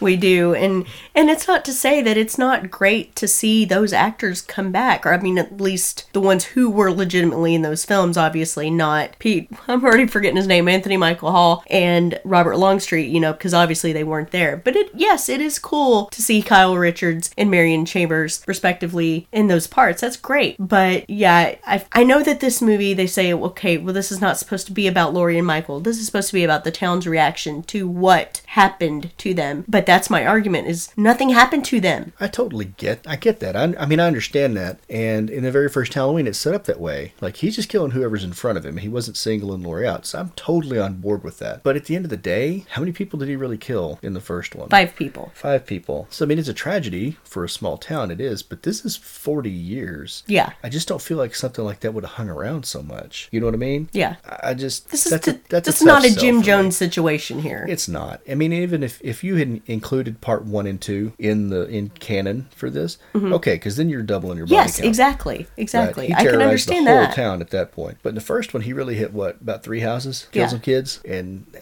I don't know. I just don't feel like that's something that's going to shape an entire community. Yeah. Now, if he if he rampages around town and then goes to the hospital and kills a bunch of people there too, okay, maybe. Yes, yes. That's what I'm saying. I can understand it if part two was still in canon. But this is something that is kind of a callback to the 2018 when they were like, well, this guy's not such a big deal. He only killed five people. Right. I mean, they even kind of bring it up there. That's true. But anyway, Oh, are we the horrible podcasters then? no, yeah, maybe. no, because we don't do true crime. Right. But from the bar, we go straight to the back of the truck where we left Laurie, Karen, and Allison. Sorry, I was drawing a blank on her name. So Laurie, daughter, and granddaughter in the back of the truck, fleeing from the burning house, and you can hear the uh, the fire trucks coming. And as they pass, And Laurie's all the way fucked up. Like her is. guts are fucking spilling out. Well, sh- this her okay. I'm gonna be shitty for just a second. Her line delivery right here. The- she's the let it burn. Let it burn. I'm like, Ugh, you're kind of chewing the screen up there, aren't you? Like, it just. I mean, I get it. It's a very emotional thing, but anyway. So the firemen arrive, and these were real uh, firefighters, right, from an Air Yes. Force base Uh-huh. nearby. So I mean, that's good. It definitely gives it some realism because I, I have seen movies before where they say, well, these are police or these are firefighters or whatever. You can tell by the uniforms that they're wearing. They're like, no.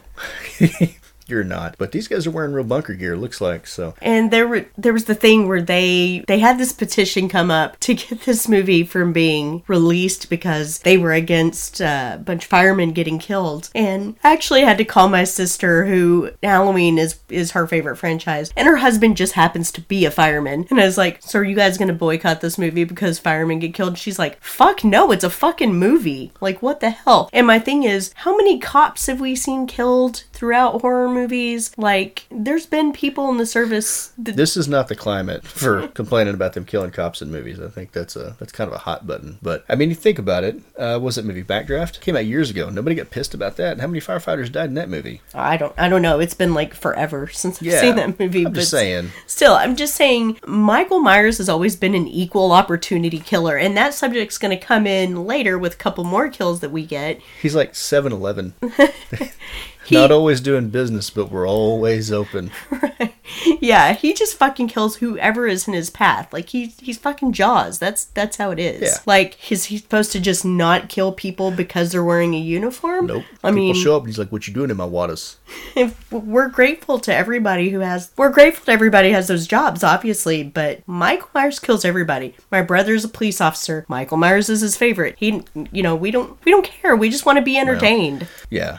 I mean, soapbox stuff aside, we got huge respect for police officers and firefighters, but at the end of the day, this is a damn movie. People need to get over it. So, anyway, these firefighters are trooping through the house, and we've got one, and he's carrying a, I think it's, I'm pretty sure it's a Halligan tool, and he falls through into the basement. And now we, having seen 2018, know that Michael's supposed to be down there, but it looks like this firefighter's alone. But so he turns on his emergency beacon, and he's sending out his Mayday alert saying, hey, you know, there's been a structural collapse, and I'm stuck. My air supply has been compromised, and I need y'all to come get me. And this is where we see Michael's escape plan. The big gun cabinet with the roll up garage door on it that Laurie was so proud of with her arsenal in uh, the last movie was just big enough to fit a Michael in because that's where he was hiding. I guess it was going to save him from the fire. And it does a good enough job because he is fully healthy. And he comes out and takes the Halligan tool away from that firefighter and dispatches him quickly. And I'll just go ahead and say this whole sequence is full of all kinds of brutal Michael kills.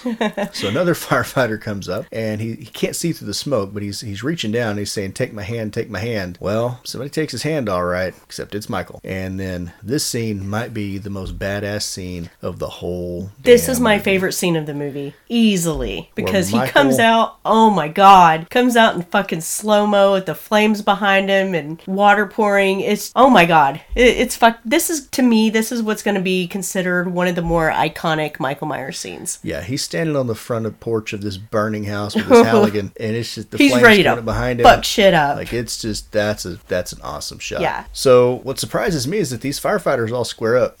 Like we're fixing to take this guy down, and it does not go as planned. Which the first firefighter hits him with the hose, and well, clearly they weren't using a real fire hose because that would have just rolled him up if they had been. But he uses that Halligan tool and just kills every single one of them. I didn't count, but there's easily ten. Would you say? Yeah, and my favorite one is when he uses the tool to lift that guy straight in the air. That's that's probably my favorite kill of the movie. Yeah. Like, and I, I, I was watching behind the scenes where James Jude Courtney was doing, was practicing uh, the choreography for that scene, and he actually wanted it to be realistic, so he put on an eye patch so that he would have the same perception as Michael. So I just thought that was really cool. And the dude was actually in pretty decent shape for his age too. So Oh shit, you'd have to be to play one of these roles. I mean, granted they're not on screen a lot, but I can imagine that the what shooting that they do go through is probably hugely physical. And I can say from experience since I let you break down and buy that ridiculously expensive Michael mask, that some bitch is hot. Yeah. Like if nothing else, you're you're gonna sweat because that latex does not breathe. yeah, it's not forgiving at all. Not even a little bit. So anyway, from there we go to Haddonfield Memorial again, and they use the same logo that Yeah. they used in, uh, In part part, two.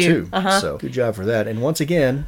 I mean, this could almost be the in- the opening for number two. Laurie's got a, a wound and she's being wheeled in for surgery. Yeah, I remember kind of having reservations when I first saw her getting wheeled into a hospital. I'm like, are we doing this again? Is that is that what we're doing? We're just gonna follow the yeah, same story as part two. number two that allegedly didn't happen. yeah, But we get an interesting shot. You see that the security guard there, his name is Brackett, and this is the retired Sheriff Brackett from the first one. Like, technically, he retired after the second one, right? right. So, so at this point, we're just kind of going through the hospital, and we're spending a little bit of time with Karen, a little bit of time with Allison. But one impactful moment is where it kind of pauses, and, and uh, Karen's washing her hands, and it focuses on her wedding band, wedding ring. And we got to remember that she just lost her husband what thirty minutes ago, And an that, hour ago. yeah, that was something I really appreciated about this film too. Is I feel like they focused more on the emotional side of things than most horror movies do. Oh, for especially sla- slashers. But after she gets cleaned up, she closes the blinds, and then it goes by a window, and you can see she's she's kind of in a, she's having to take a minute for herself. She's trying to, I guess, process that grief as much as she can in this situation. And then we see that Laurie's in surgery, and Her- they got like guts. Ugh. They got like guts hanging out. Yeah. So when he stabbed her, he got her good, Uh, and I don't think it was this bad. I didn't think it was in this the bad. second one.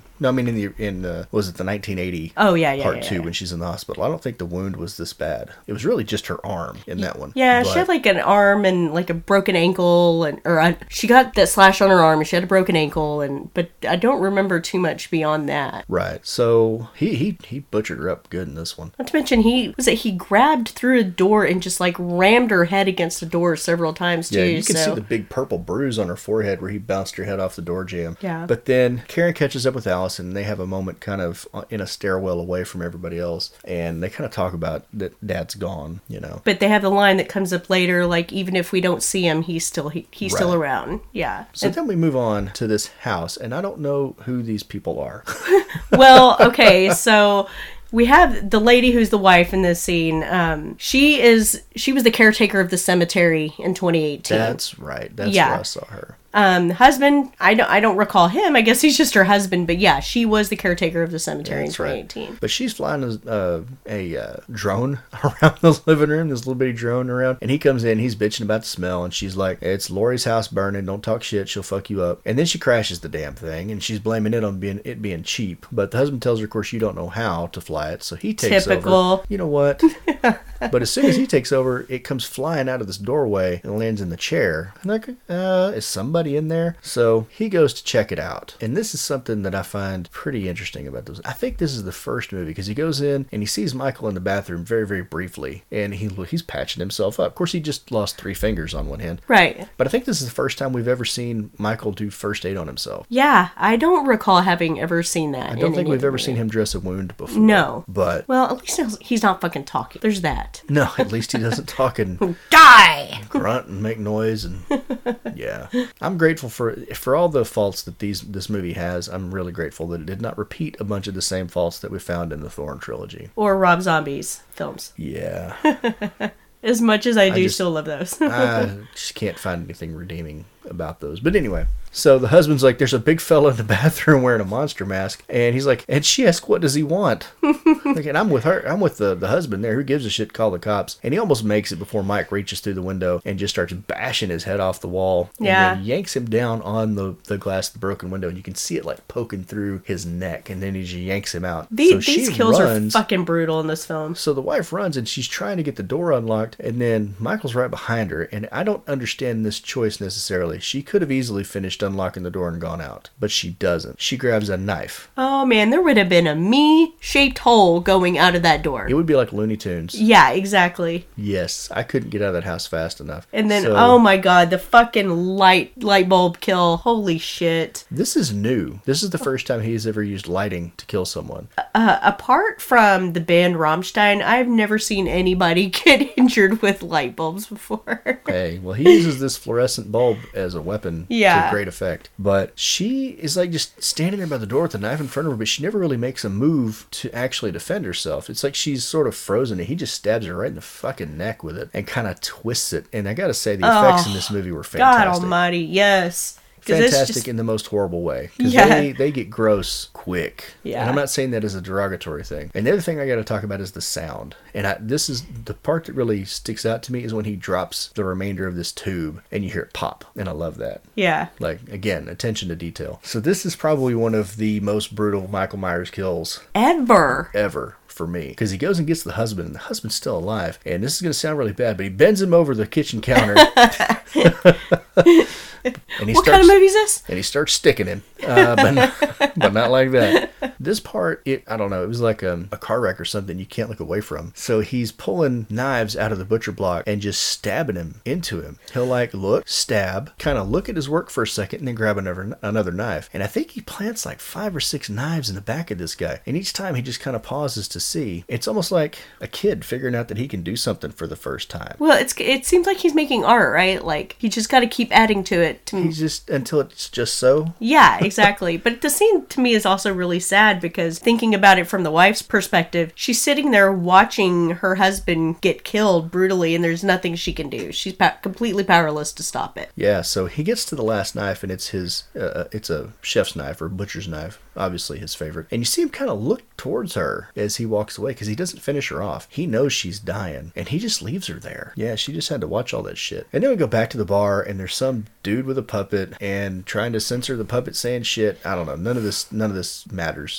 to me really. Lonnie's getting drunk, and that's all it is. Everybody's getting drunk, and we we get the nurse again basically talking about like i'm sorry i was you know bitching at you guys earlier. Let me buy you a drink. I didn't know who you guys were and basically just kind of going over there to make the peace. Yeah, that's all it is. But then, as Lonnie's sitting there nursing his whiskey, he gets a phone call, and it's from Cameron. He's like, "Hey, I need you to come get me," and he's clearly upset. And he tells him that a police officer was attacked, and I need you to come get me. So, so i'm i'm going to admit straight away that this was the scene where i was watching where i felt like we were already seeing a different side of cameron so i'm like okay maybe there's more to him than just the asshole cheater guy from the other film because he's he's sitting here crying and so yeah that that was the beginning of my changing of my opinion of him Yeah, yeah. So we go to a scene, and Tommy and the the doctor and his wife and the other ladies are standing there just talking to him. And the bartender points to a bat behind the bar, and he's like, "Yeah, if Michael shows up, we got something for him." But then Lonnie comes running up, and he's all, "Hey, Cameron's in trouble, and I gotta go." He's like, "Tommy's of course posting up, Lonnie, what's wrong?" But then we go to back to Laurie's house, and you get the most incompetent sheriff ever. this dude's just terrible. Like he he has no clue what's going on. We cut back to that kill where Michael made a fucking jack o' lantern out of cop's and it shows the the actual some long shots of the aftermath of his attack on those firefighters, fucking brutal. and it's there's body parts everywhere. Yeah. But they're calling it in, and they're saying the you know the fugitive's on foot, and his name's Michael Myers. Go get him, which is okay until that shit pops up on the news and then on everybody's phone. So they're broadcasting this, and it looks like it's daylight where they were shooting it initially, and then it cuts to a nighttime scene. So I don't know how that lined up, but they're talking about all these you know Haddonfield's on high alert, and the the doctor guy or the guy who's dressed as a doctor, he's like, "That's our street. Mm-hmm. We live there." And he's like, "Yeah, it's that nasty kid that lives down the road from us, or whatever."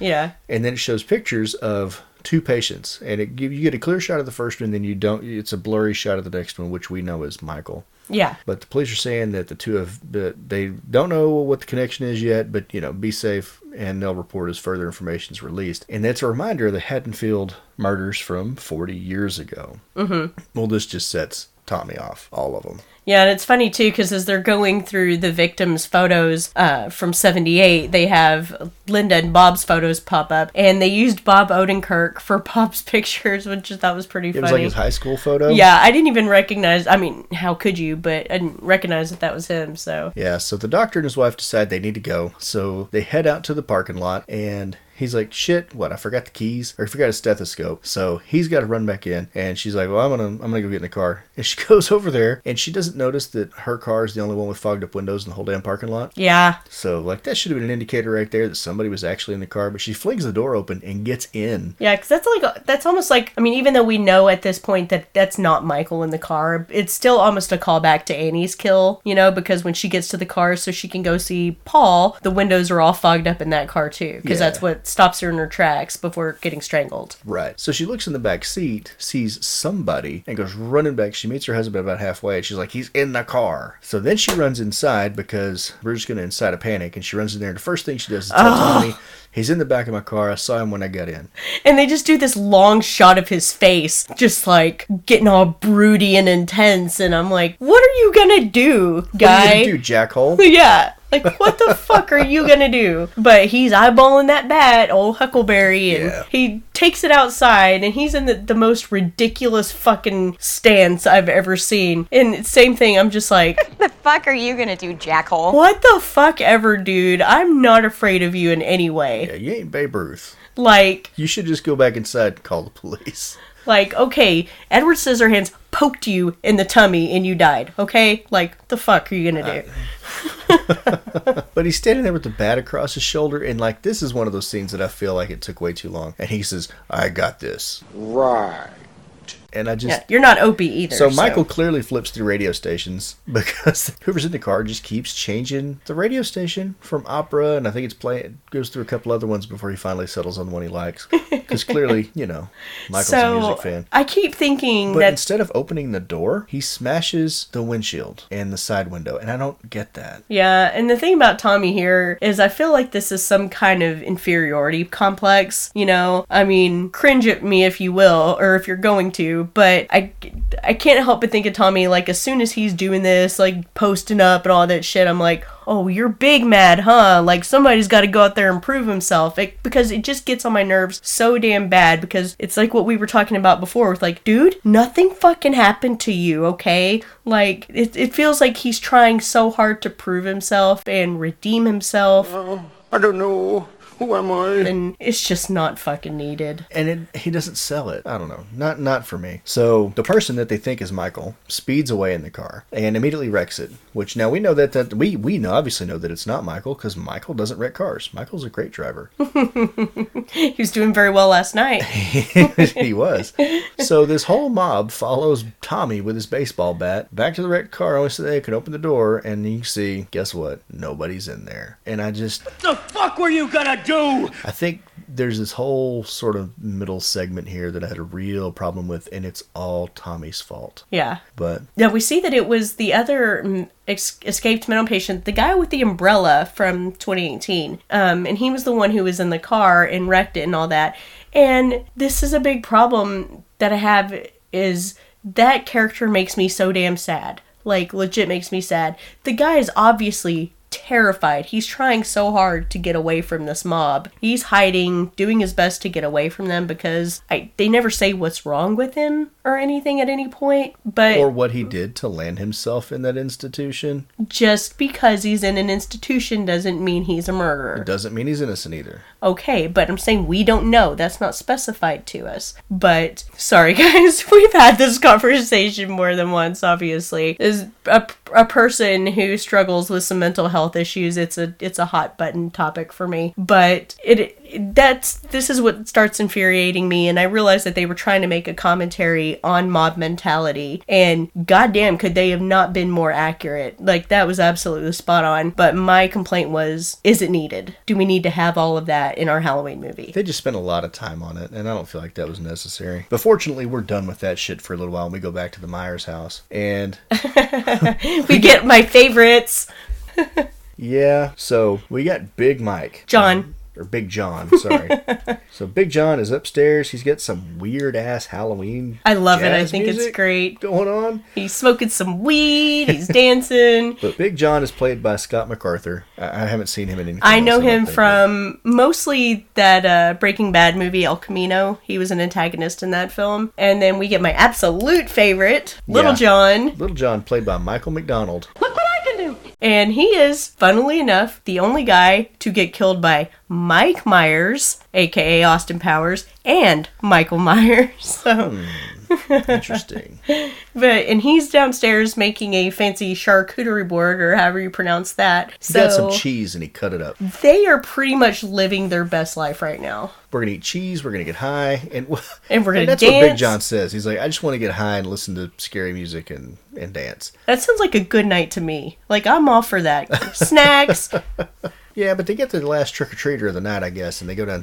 Little John answers the door, and it's this little girl, and she's like, "My friend got a razor blade out of a, a candy bar that we got from your house." And I think this might have been a callback to Halloween Two. Yes, the, right? the, little boy that razor came blade in the with apple. the razor blade stuck in his mouth. Yeah. But they little John goes out, gets Big John. They kindly point out that the razor blade's in the barf. Oh, so fucking sick. I'm That's like, so nasty. I, I'm guessing it's fake puke, but it really Yeah. does look fucking nasty. But then their door slams shut, and he's like, "Holy shit! Did somebody go in our house?" And the little girl that is allegedly bleeding internally screams and jumps up, and yeah, some little jackhole went in their house and stole the entire bowl of candy. Okay, so we had those bullies at the beginning of the movie. I forget what, what you said their names were. Mulhaney's. Mulhaney's, yeah. They were fucking annoying and weird and kind of creepy. I actually like this second group of kids a lot. They, like, they had a few lines that just straight cracked me up. So I didn't mind them so much. Like, they were funny. well, these are just the modern Mullaney's, I think. I wondered, I wondered. I, I don't think they ever say, but No, they don't, but they sure as hell act like them. yeah.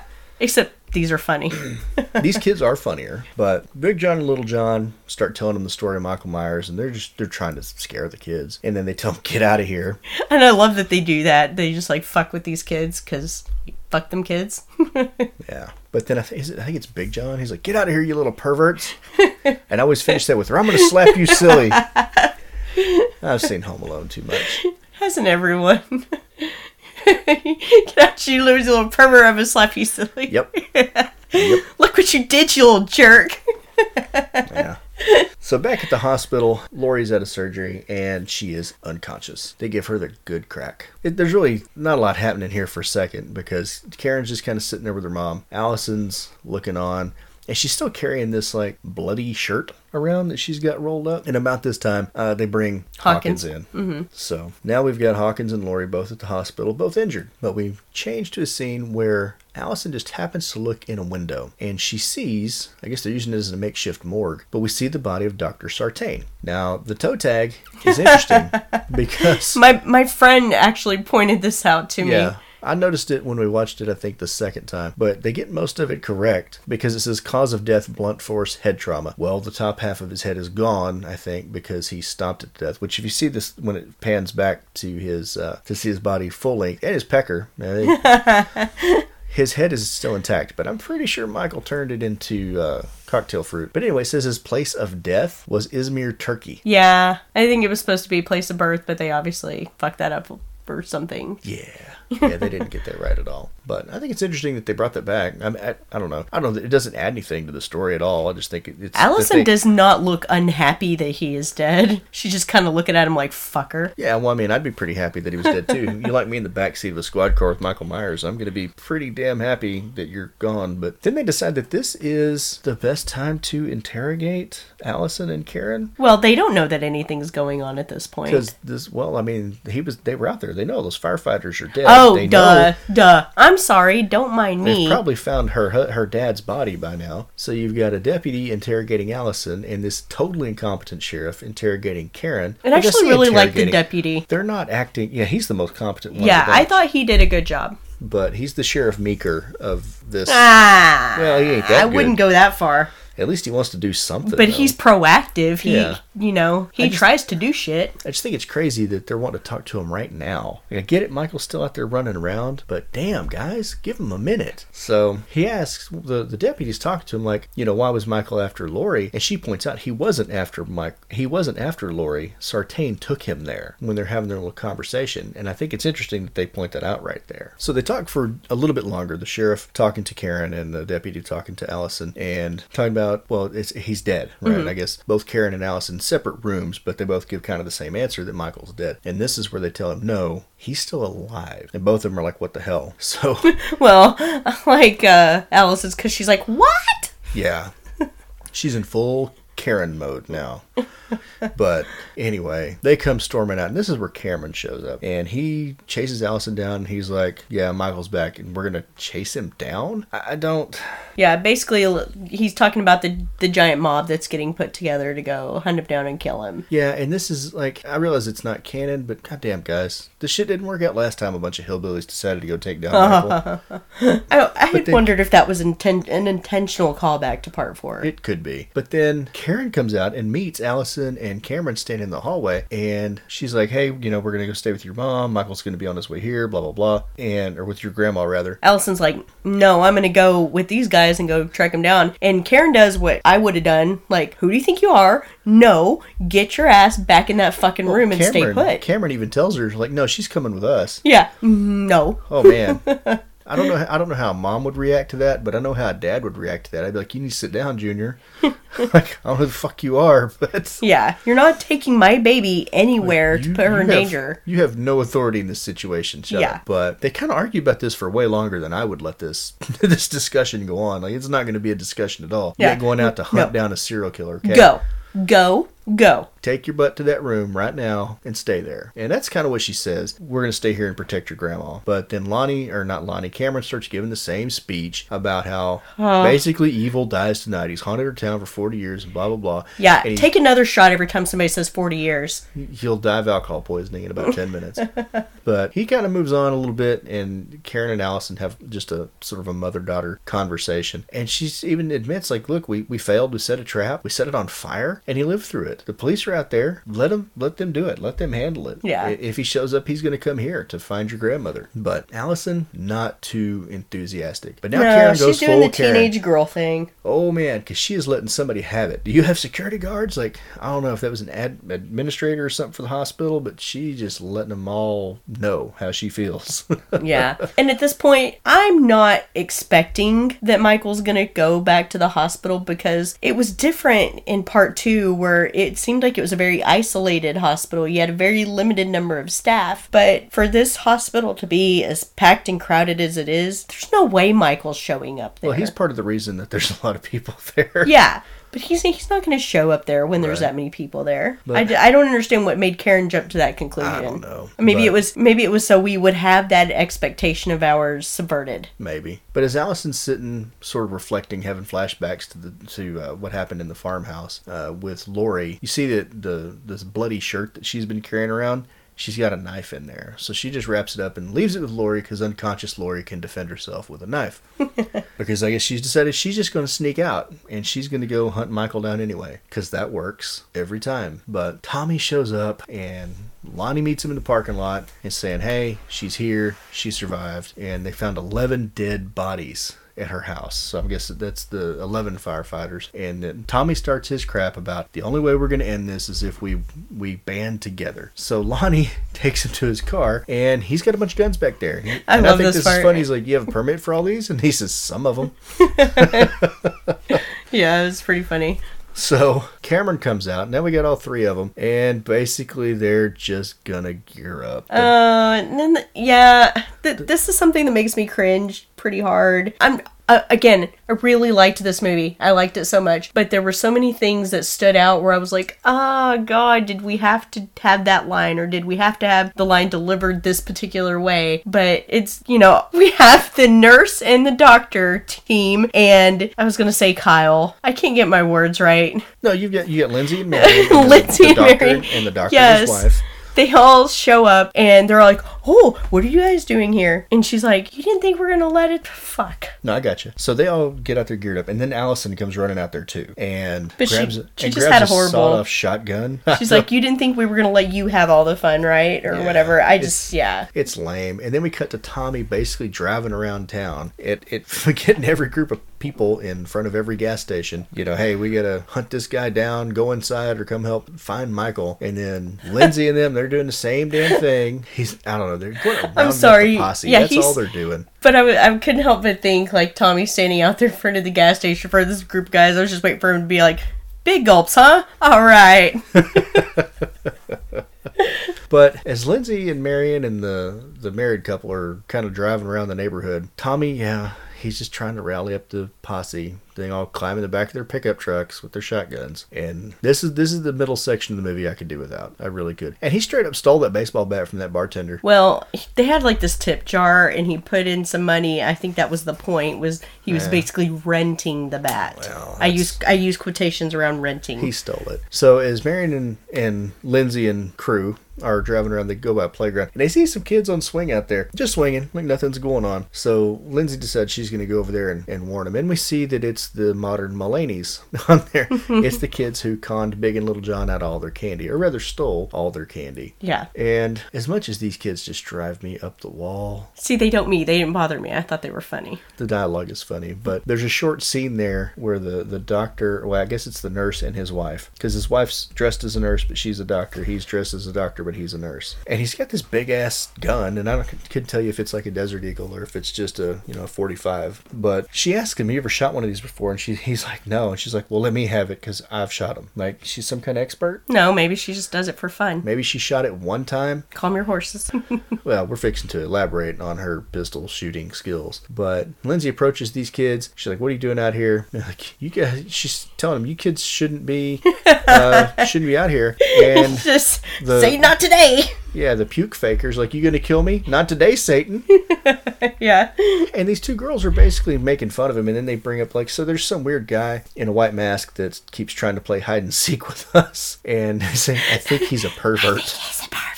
Yeah, he's hiding behind trees and he pops out and says peekaboo. I mean, we're not three. Come on, man. And they go, oh, look, there he is. And when it cuts to Michael, he's standing right behind uh, Lindsay's vehicle with a bloody knife and the skeleton mask from Halloween 3, which I think is fantastic. Yeah. I'm glad they put that in here. So she's like telling these kids run, and they actually do, to their credit. They haul ass. Yeah, they do actually run away. But then we get sort of a repeat scene of the carjacking from the very first when you get Michael bathed in red light and then he climbs up on the back of the SUV. Exactly. And I, I really loved the I really loved this callback. Yeah, and of course Marion's got a gun, and so she just starts shooting like through the roof, through the windshield. Half of the people with guns in this movie don't need their guns. They should not have guns. Yeah. But Michael, just like the first one, slaps his hand down on the passenger side window and breaks it. And I can't see it. I didn't couldn't run the pause fast enough or whatever, but you did. And you said he's got a wrench. Well, that's what I heard, or that's what I again? read that that they used a wrench again to mimic that same glass breaking. because you could clearly see it in the first one. yeah. I missed it in this one, but I believe it because I think that's I still think that's pretty darn cool. But since as Lindsay is unarmed, she grabs one of the kids' candy bags and dumps all their candy out and starts loading bricks into it. so points for improvisation. Yeah, and I don't I don't mind Lindsay in this movie. Like I thought she did a pretty fantastic job. She seemed capable, she seemed pretty tough. She's proactive, Yes. At least in this sequence, and I I appreciate that. But Marion shoots the window out because they couldn't get out the door. And about this time, Michael grabs her by the hair and rips a huge Ah, chunk yeah. out. And then the the the wife, the lady doctor, manages to scramble out the window. The lady doctor. Well, I don't know her name. I didn't see her in the credits. So she manages to scramble out the window and tries to run away. She's got the gun, but Michael comes back, and Marion gives one of the cheesiest lines in the whole fucking movie.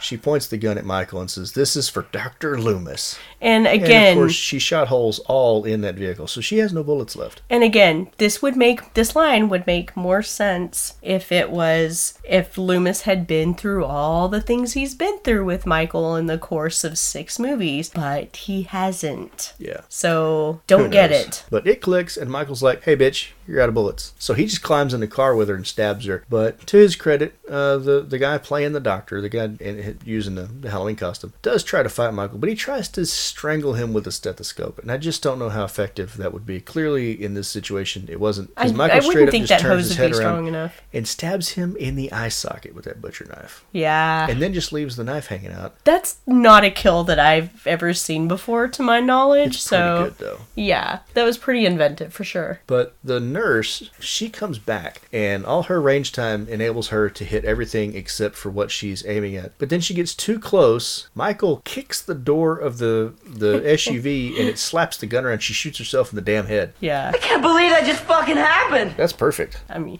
she I've was never- walking I've with never some. in- seen that shit before. she was walking with some intention though. Like maybe she had practiced a little bit, but She wasn't hitting a damn thing. No, but she still looked cool doing it. Yeah. I'll, I'll admit that. But Lindsay comes up behind Mike with a pillowcase full of bricks and just waylays him. She gets two good licks in before he's like, nah, I've had it, and pins her up against the vehicle. And then this is something really smart that she does, is that she tries to pull his mask off. And we know that Michael's really, really attached to his mask, and at this point, he lets her go and she's able to run away. So she runs kind of through the woods across the park and manages to hide uh, down like by a, I guess a creek or something? Whatever it is it's got a bridge over. And you get a really long scene of Michael standing there you kind of hear him breathing looking for her and she's trying to not breathe.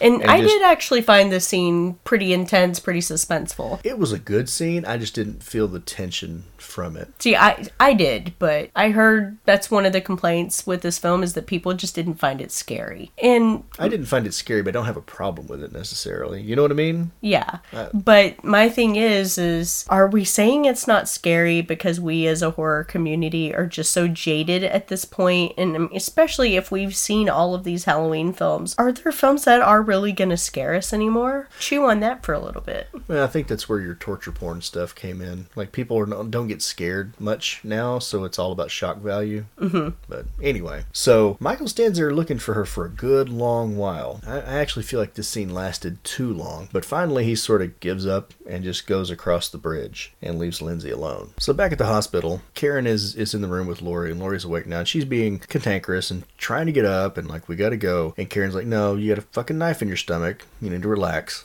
And she finds a card from uh, Allison. Allison that says, "Evil can't win. I love you." But she finds this bloody shirt. And she's like, oh my god, they just leave this shit laying around, throws it in the trash. She still hasn't figured out that there's a knife in it. Nobody has. But they kind of have a little conversation here, and Allison lies to her mama. And she's like, yeah, we got him. And you can see happiness, relief on Laurie's face. Like she's pretty she's pretty excited about it. And then they reel Hawkins in. Fortunately, we don't have to deal with that dialogue yet because Hawkins is still unconscious. And that's fantastic because I really don't care for that scene at all. I mean, this is kind of like what we talked about in the Child's Play thing. I, I want to see Chucky doing Chucky stuff. I want to see Freddy doing Freddy stuff. In these, I want to see Michael doing Michael stuff. But That's- again, that was not supposed to be the focus of this film. I know, I know. So back in the car, Allison's riding with Cameron and Lonnie. This is actually really sad. talking about the dad. And so in the last movie, uh-huh. he tell her her dad tells her that Lonnie used to sell him peyote, and right here, Lonnie says your dad used to sell me peyote. Yeah. and then Talking about a bad trip that her dad had, and it causes her to kind of tear up for a minute, and it's really sad. be- And she acted that part beautifully because, again, we're actually getting to see the emotional toll that these events have taken on our main characters here, and and that is not a complaint that I have about this movie. I liked that they were more realistic with how people get affected by these events. Yeah, yeah, I feel like that that part was good. But as they're driving along, they're like, "Hey, that's Tommy." So now Tommy is by himself, of course, and Lonnie and that group have all converged on Lindsay's car at the park. And he's like, "Come on, guys, I need you." So they all kind of pile out, and of course they've all got guns. Tommy's well armed because he's got a baseball bat. Because Evil Dies Tonight. Well, they haven't started saying that just yet. They keep kind of dancing around it, but they haven't quite made it there yet. So this is something that I kind of like because Michael took the time to come back and pose the bodies. To set up a tableau, yeah. Yes, but on the I don't know what you call that. I guess it's a, the merry-go-round? merry-go-round, Yeah. which they don't have on playgrounds anymore for some stupid reason. Maybe they're not safe, but I I loved the hell out of them when I was a fucking kid. hated merry-go-rounds. So the doctor and his wife are on there, and she's wearing the skull mask, and he's wearing the pumpkin mask. And it's the, again, the skull mask from Halloween 3, the pumpkin mask from Halloween 3, and then later we're going to see the witch mask from Halloween 3. And I, I think it's great that they just threw those in there. I know mm-hmm. I know that they technically didn't happen in this storyline or whatever, but it's still good. Well, I think they just maybe spent some more time on it because in Halloween 2018, it was a thing. Unless you were just really watching, you might not have noticed it. So maybe they were giving it the the credit it needed in this one. Right. But then Cameron says, "Hey, over here, I found something." They shine their lights over, and they, he has hung Marion uh, with a chain from the swing set and put the witch mask over her head. And of course, Tommy says, "I'm gonna get you. Come and get it, man." Like, dude, just stop. But as Allison's kind of creeping through there with her, with her shotgun and her flashlight, she hears Lindsay. I was just thinking, you just need Sheriff Meeker here. Go home, damn it. Yeah. yeah, but they find Lindsay and uh, get her out of there because she's not really injured so much. I mean, he did kind of smack her around a little bit, but she's not mortally wounded or anything. No, she does look pretty worse for wear though. But I think she's scared more than anything else. Yeah. And then we're back at the hospital, and Laurie and Frank have their little conversation. About basically a time that they kind of leaned on each other. Like she was fucked up, having a hard time, and he was into her, but he knew that she had eyes for Ben Tramer, and So the short version of this is, hey, you remember that time we both got drunk and almost boned but didn't because you liked another guy? Yeah, I pretty remember- much. Yeah, I remember that. And that's it. like, I don't know. But this to me raises the question. So if part two's not canon anymore, are we to believe that Ben Tramer is still alive and well out there somewhere? well, they never in in 18 did they ever address who Karen's dad is? They don't. That's a that's a good point. I'm kind of curious to see, yeah, if he's gonna pop up in Halloween Ends. Well, I mean, they brought a bunch of people back for this one. I know The that would make is- Dr. Wolfula so happy. Yeah, it would. But this they they pretty much hit their limit on people from the first movie that they can bring back. you think? Because that's about it, right? Tommy, Lonnie, uh, Marion, Lindsay. Yeah. If they bring back anybody else, it's going to be some background character. Well, Lonnie was a background character, honestly, really in the in the first one. Yeah. That we're gonna be like, who the fuck is that? Right. It'll be like uh, Halloween uh, 6 Mm-hmm. right? With the the Thorn guy, and you're like, oh yeah, he got two seconds of screen time in uh, in an earlier movie. It'll be like that, but Yeah. they could bring Ben Tramer back. Yeah, that So- might that might be some interesting conflict that uh, no, fuck it, we we're not gonna care. No. But it will be just kind of interesting to see if they do bring him back. That's all. Yeah. But finally, the old people talk is done when a nurse comes in. And she's like, I'm going to give you something to make the pain go away, talking to Hawkins. And she says, Nurse, will you do me a favor, help my friend out, and make it a double? So uh, is she trying? Does she want him to be OD'd on painkillers? I think it's just a joke. So, elsewhere in the hospital, Brackett, who is now a security guard at the hospital, is having a confrontation with the new sheriff. And he's like, you know, he killed my daughter, and I don't know. They're they're they're talking it out. But then some other guy comes in, and you start getting some chaos there. You know, the the deputy comes in, and he's like, hey, I've requested backup from other other towns. We can't handle this. And he's telling the sheriff that, which yeah, clearly the deputy is the most competent one. And then we see this lady come in, and she's like, I'm looking for my son. And this part to me was really really sad. Yeah, yeah, completely. This this was was pretty rough. Tommy shows up. He's got Lindsay, puts her in a wheelchair, and they take her straight off. And then he catches up with Allison, Karen. Karen, and she tells him Michael's coming here. And he's like, "How do you know that?" So they're like trying to lock the thing down. But then Tommy decides he needs to have his William Wallace moment. And he starts talking to the crowd about how when when we find him, we're gonna kill him. And this is where we start the next 15 minutes of Evil Dies Tonight. Ah. And the sheriff just stands there and watches this shit. I feel like Meeker would have handcuffed his ass right there. So the sheriff steps up, tells everybody to calm down, but Tommy shouts him down. He's like, "We've watched your department fail." Yeah, I just don't. I don't buy any of that shit. I just don't. Like I just, No one person is gonna talk the Well, sheriff out I, of. I believe that Tommy would do that. I don't believe that the sheriff would just take it. no no sheriff in Texas is going to stand there and listen to that bullshit. Well, we're not in Texas, they're but going to arrest him. But anyway, Tommy breaks away from his people because he's running a cult now, I guess, and runs into uh, Laurie's room and informs her that your daughter lied. Mike's still alive, and it's okay. We're just gonna we're gonna because 40 years ago. I'm gonna kill him because 40 years ago you protected me when I was a kid, so tonight I'm gonna protect you. I mean, she did. Yes, nobody's disputing that. But it's back to that whole thing of him needing to prove himself. And that's the part that gets on my nerves so damn bad. It's like, who are you trying to impress, dude? Like, Yeah, and then Laurie, he's so Tommy's like, "What do we do?" And Laurie says, "We fight. We always fight." line felt a little forced, admittedly. Yeah, it's a little rough, but there's a little dialogue there between Allison, not Allison. Why do I keep wanting to call her Allison? Between Karen. Karen and Laurie, and she tells her that people are losing their shit. That Allison has run off with her boyfriend and Lonnie, and that we need, just need to let the authorities handle this. Mm-hmm. There's a system. Let them do what they are supposed to do, what they need to do. Which is usually my argument every time. Yeah, and Laurie's just like, well, it failed. Get the fuck out of my way. And then she tries to get up, but she's got a hole in her. Like- well, she doesn't have a hole anymore. She's got a shitload of staples. We don't need a bunch of wannabe vigilantes here. This isn't Gotham City. But man, I've made it no secret that I got a thing with needles, and when she grabs an undisclosed amount of painkiller and stabs herself in the ass with that, oh man, it made me cringe. Like it, that made my butt pucker. Like I'm like, it's not a kill, but still, that one kind of got to me. Yeah, I remember you jumping in your seat when that happened. Like, Yeah. ah, God. But she does make the statement, maybe the only way he can die is if I die too. it's an interesting theory. So I have this thought. I don't know, like you you could do your happy ending, right? Where they kill Michael and you get Laurie and Allison and Karen and they're all alive at the end, right? In the next movie. I think it'd be a whole lot better if Michael killed everybody but Laurie and then Laurie kills him and she's the only one left. Because for her as a character, that would be the worst possible ending for her. Mm-hmm. Where her whole family's dead before she manages to take Michael down. But do we as an audience want that kind of an ending? I do.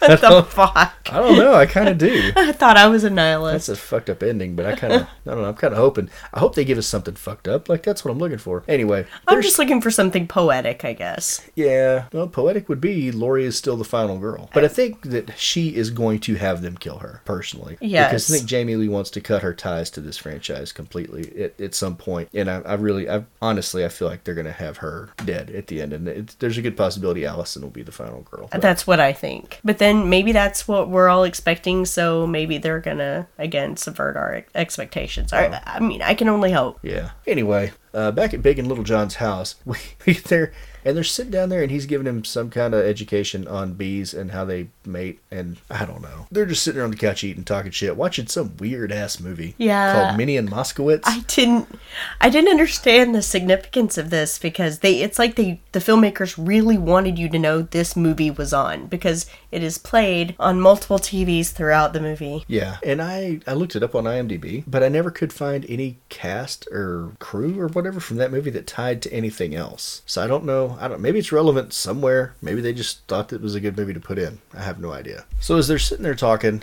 uh, there's a knock at the back door now. Side door, something like that. Yeah. So they yell at him, Halloween's over, kids, and then they knock again. So Little John's like, I got this. So he goes out and checks it, and there's nobody there. And while he's standing there looking at it, somebody knocks at the front door. So Big John's got to go investigate this one, but Big John is not as patient. He goes and grabs a golf club out of the closet and walks out front and it's kind of like poking it at the bushes. And I don't know, I guess it's really a good thing there wasn't a kid in there because he might have whacked one of them and then they would get sued, which I think Little John says something to that effect that we don't want to get sued. But then when they go back in the house, they see that the back door is open again, and we did see Little John close it, but there's a bloody handprint on the door. And Little John says, Hey, Big John, there's somebody in our house, and they're not a kid. And so Big John begins to like take all his jewelry off. he, you know, he gets rid of his kimono and takes off his his watch and his necklace and all this stuff. And then he picks up a tiny little cheese knife. It's like, is that your prison shank or whatever? He's like, I got this knife. Sorry, the whole time they were doing that, I kept thinking, and you have my axe, and you have my bow. Oh, that's not where I went. When Where he says you- when he says I got this knife, I went straight to chainsaw. oh, I got this knife. it's a good knife.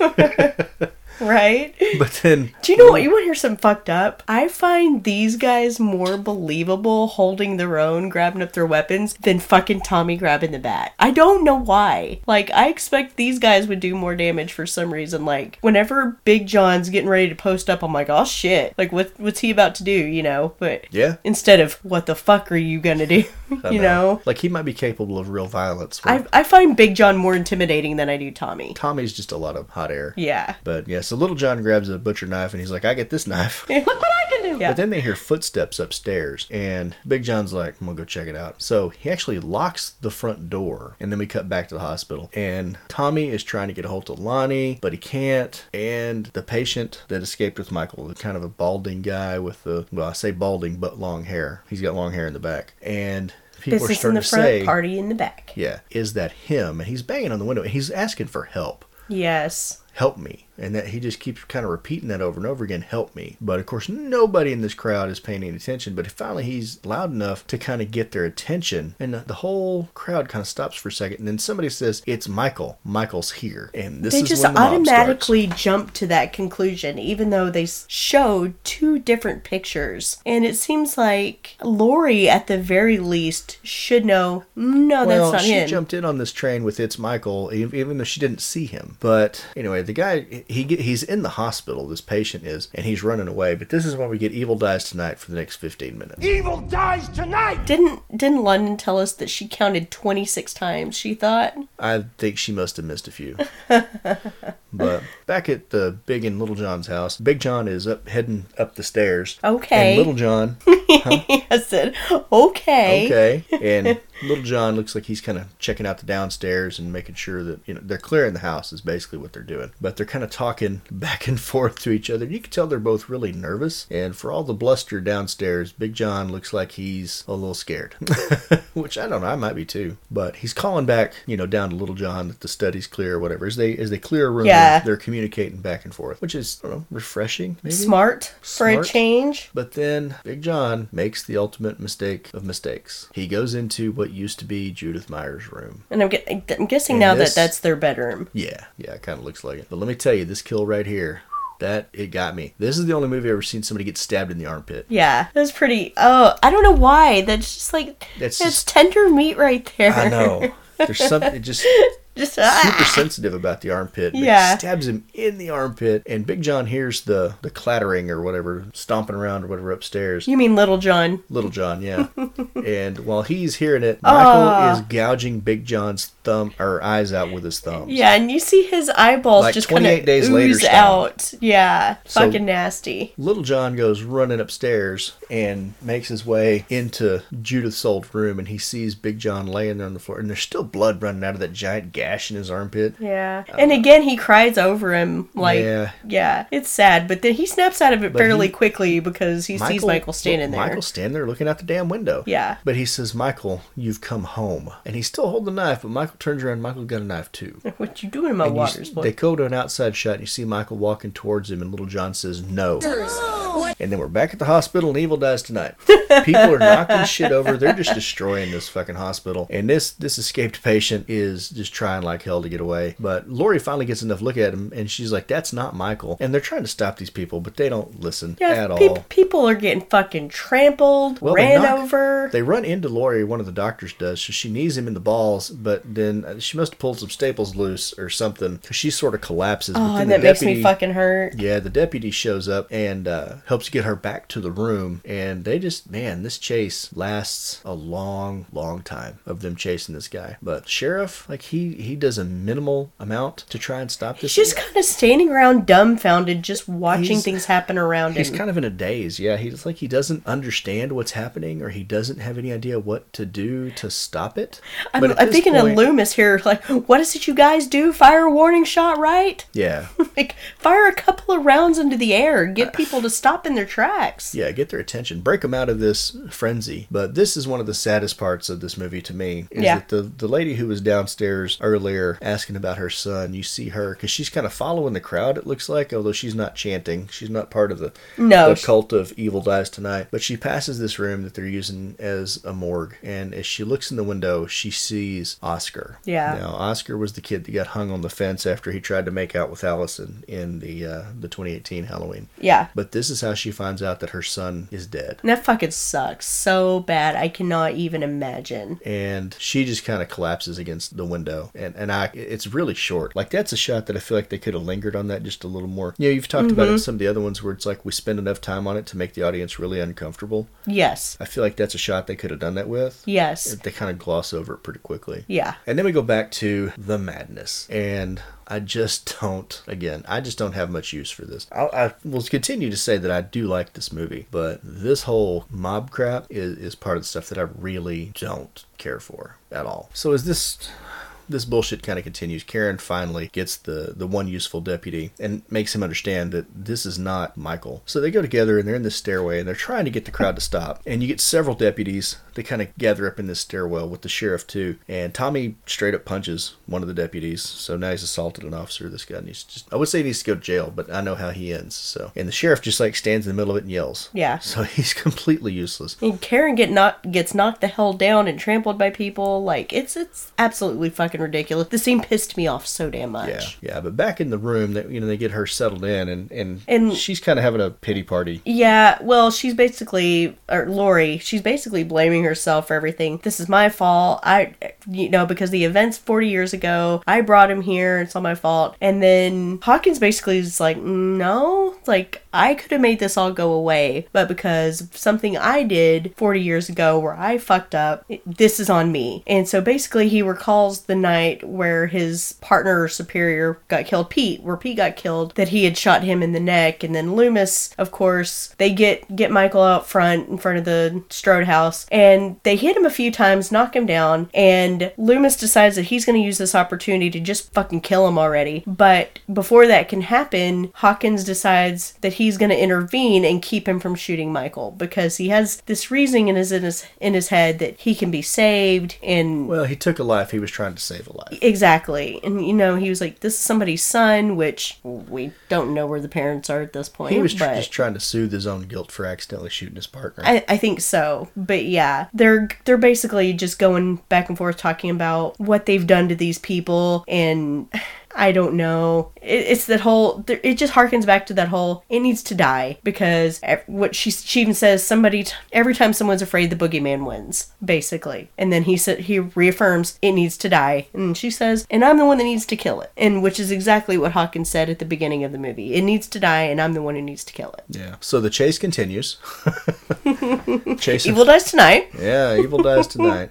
But Karen has managed to get ahead of or separate herself from the rest of the crowd, sort of. And she sees the guy through a window, so she goes and she's like, "Hey, I'm here to help." And she kind of gets him into this hallway, and they lock the doors the on either end. And she's explained to him, "I know it's not you, and I'm not going to hurt you." Blah blah blah. But she gets him sort of locked into this this corridor, and I guess she thinks he's going to be safe, but he's not. So we see the crowd pounding up the stairs, and Karen has positioned herself on the outside of one of these double doors, presumably to talk them out of whatever it is they're trying to do, to talk them down. And as soon as they come into view, she starts trying to tell them it's not him, it's the wrong guy. They're screaming back, it is him, get him, and they try to break in the doors. So sadly, this guy ends up sort of surrounded with groups of people trying to smash their way through the doors on each end of the corridor. And he, I think he knows. Like there's some some semblance of recognition there that he can't get away. And he grabs a fire extinguisher. And there was a moment here when I first saw this that I thought he's going to fight back. Mm-hmm. But that's not what he did with it. He has a little bit of a meltdown, and then he takes his fire extinguisher and breaks a window out. And I, I don't know, I didn't look to see how high up it was, but it was high enough. He smashes the window out, climbs out onto the ledge, and of course, the people standing outside the hospital look up and they see him standing there. People are chanting, Evil dies tonight, and he jumps. Yeah, this was, um, I'm not gonna lie, this was an incredibly hard scene for me to watch. The first time, I, I didn't process it correctly, I guess, but uh, upon second viewing, I actually cried pretty hard. It, like I said, it was really rough. I don't. I hate to be a dick, okay? I don't know that it's something that I would say necessarily belongs in a Halloween film. You don't necessarily go into a Michael Myers movie expecting to get commentary, but that's exactly what happened. And yeah, it's a rough scene. I, I did not handle it very well, but obviously, you know, once the aftermath is kind of, I mean, not aftermath, uh, once the pandemonium's kind of died down a little bit, these people kind of realize that they've fucked up. Well, they're- finally. They're, faced with the consequences of their action. Yeah, but s- there's a very forced line from Brackett here where he's like, he's turned us into the monsters. Like, yeah, you think? Like, Well, Brackett didn't help try to quell any of that. No, it's just And- and it, it seems out of character for him because his character in '78 was much more subdued and laid back, and you know, let's try to stay calm and let's not do anything rash. You know, he was the one trying to calm Loomis down for all intents and Well, purposes. right up to the point where his daughter died. I'm yes, I get that, Yeah, but and that would be a deal breaker. But back inside, my hat. our wonderful sheriff is just sitting on the stairs looking at his trampled hat, and that's pretty much his only contribution to this film. But we I get really hope they do something better with him in the we get some film. sort of slow shots where we go from one character to another and just kind of focuses on their face and then moves on. But I don't know if it's supposed to, to show us the impact of what just happened on these individuals, but I don't know. I, th- this that whole scene was so tedious that I, I just kind of I don't want to say I tuned out. I mean, obviously I watched it, but it wasn't great. And then we get another flashback scene of Hawkins trying to explain to his superior what happened, and he says, you know, give me the gun. So they they swap guns, I guess, so that they won't know that Hawkins accident, even though it was an accident, killed his partner. Yeah, I didn't understand the point of this scene. And they make up a story about how Michael ambushed him and he accidentally shot himself. But it was an accident either way. I mean, could he have really gotten in trouble for an accidental shooting? Eh, Involuntary manslaughter. Yeah. But back at the hospital, Karen and Laurie are arguing again. She's like, "It wasn't him." Well, let me find him then. And Hawkins is like, "He's he's not. The, the doctor took him to your house. It wasn't Michael. It's not about you." And I do appreciate that. This was a point in the movie where I kind of went, "What?" What? Yeah. Ooh. And you get the quick flashback of uh, Sartain stabbing Hawkins and dragging Michael off. But he says he's the six year old boy with the strength of a man and the mind of an animal. And I just, yeah, I, really appreciate that. Where he points it out to Laurie that it's not about you. You're not the center of this universe. You're certainly not the center of his. Yeah, I just, uh, I didn't know how to take that. And I mean, she was obviously a good sport about it because we've touched on it before, you know, where, yeah, sure, it's a big deal to have Jamie Lee Curtis back in H2O and 2018, but everybody's there for Michael. That's the draw. That's, you know, and so when he brought up that fact, like, it's not about you, I was like, oh shit. Yeah. I, w- I just wondered if that was a larger message. Eh, maybe. Could have been. I think she needed to hear it though. But we get kind of a long, slow shot there with with Karen because Hawkins made the comment, you know, that when Michael was standing there staring out the window, was he looking out at Haddonfield or was he looking at his reflection? Was he looking in? Mm-hmm. I don't know if that's supposed to mean anything or not, other than it's just some guy who's high on painkillers making a hypothesis. It could go either way, really. So Lonnie is is still out and about with Cameron and Allison, and he's got a map, and he's like, "Look, he's going home. He did the same thing last time. He goes out, he kills, he hauls ass back to the house, and he's talking about how he came face to face with the asshole when I was a kid. Dude, you, you fell down and dropped your candy, and he walked off. That's it. So then he does the epic idiot thing, and he takes these two children because they are kids mm-hmm. to Michael's house, and that's just talk about bad parenting. that would be the last fucking thing I would do with our kids. Let's Yeah. go to the crime scene of, or go to the home of the person who's slaughtering all these people. right? No, I'd be getting my children the fuck out of Haddonfield. Yeah. But back at the hospital, Tommy chases Karen down and he's like, I'm sorry, all right? I'm sorry. And she I'm says, you, up." you took my daughter to chase a killer. The fuck is wrong with you? And he just keeps trying to apologize. And she's like, So what now? You're sorry? It just feels too little, too late at this point for him to be redeemable in any kind of a way. At this point, I'm fucking done with Tommy. Yeah, but yeah, she, so she calls him on his bullshit. So Tommy tells her, "But if I'm gonna go down, I'm gonna go down swinging."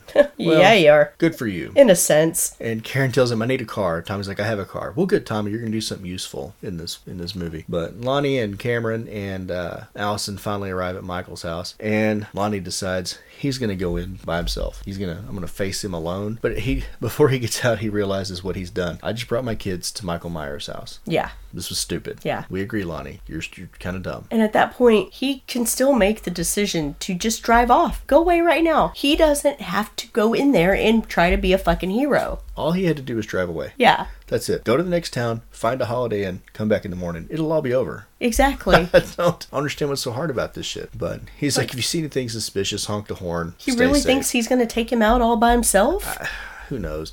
But I, I think a he's whole been fucking drinking. firefighting team could take him out. I think he's been drinking whiskey out of that coffee mug the whole night that he's been driving around. So you never know. And I'm not saying that the guy did a bad job acting wise. Oh, no, no, no, no. Character standpoint, Robert Longstreet was great. He did a good job in this film. Yeah, he did a good job, and he does a great job of playing a flawed character. It's just those that character had some damn big flaws, but he makes his way inside, and he really doesn't last very long, and he dies off screen. You don't actually see him die. Mm-hmm. But they hear the kids are sitting in the uh, truck talking or or whatever, and they hear a gunshot go off. So of course that makes them go, "Oh God, we got to go in there and find out what the fuck's going on." Yeah, let's jump up and run in there because that's a good idea. So at this point, once the gunshots go off, we get the kids go in to investigate the house and see what's going on. And they go in with their guns and their flashlights, and they're they're basically just walking around for a few minutes. And then he can't find his dad, but they we get a jump scare here, and then Allison fires into a closet. And what was it you said earlier? Well, it's the same closet that you get the jump scare in in uh, in the flashback, That's right. Yeah. right? Only the the first the first movie or the first flashback, the closet was empty, and in this one, she blasts a freaking pumpkin with her shotgun. Although, why would you store a pumpkin on a top shelf of your closet? Uh, I think like a I read closet. somewhere that Michael did that, that he set that up, but I don't know what the intent for that would be. That seems like an odd thing for him to set up, and it was a carved pumpkin too. Yeah. But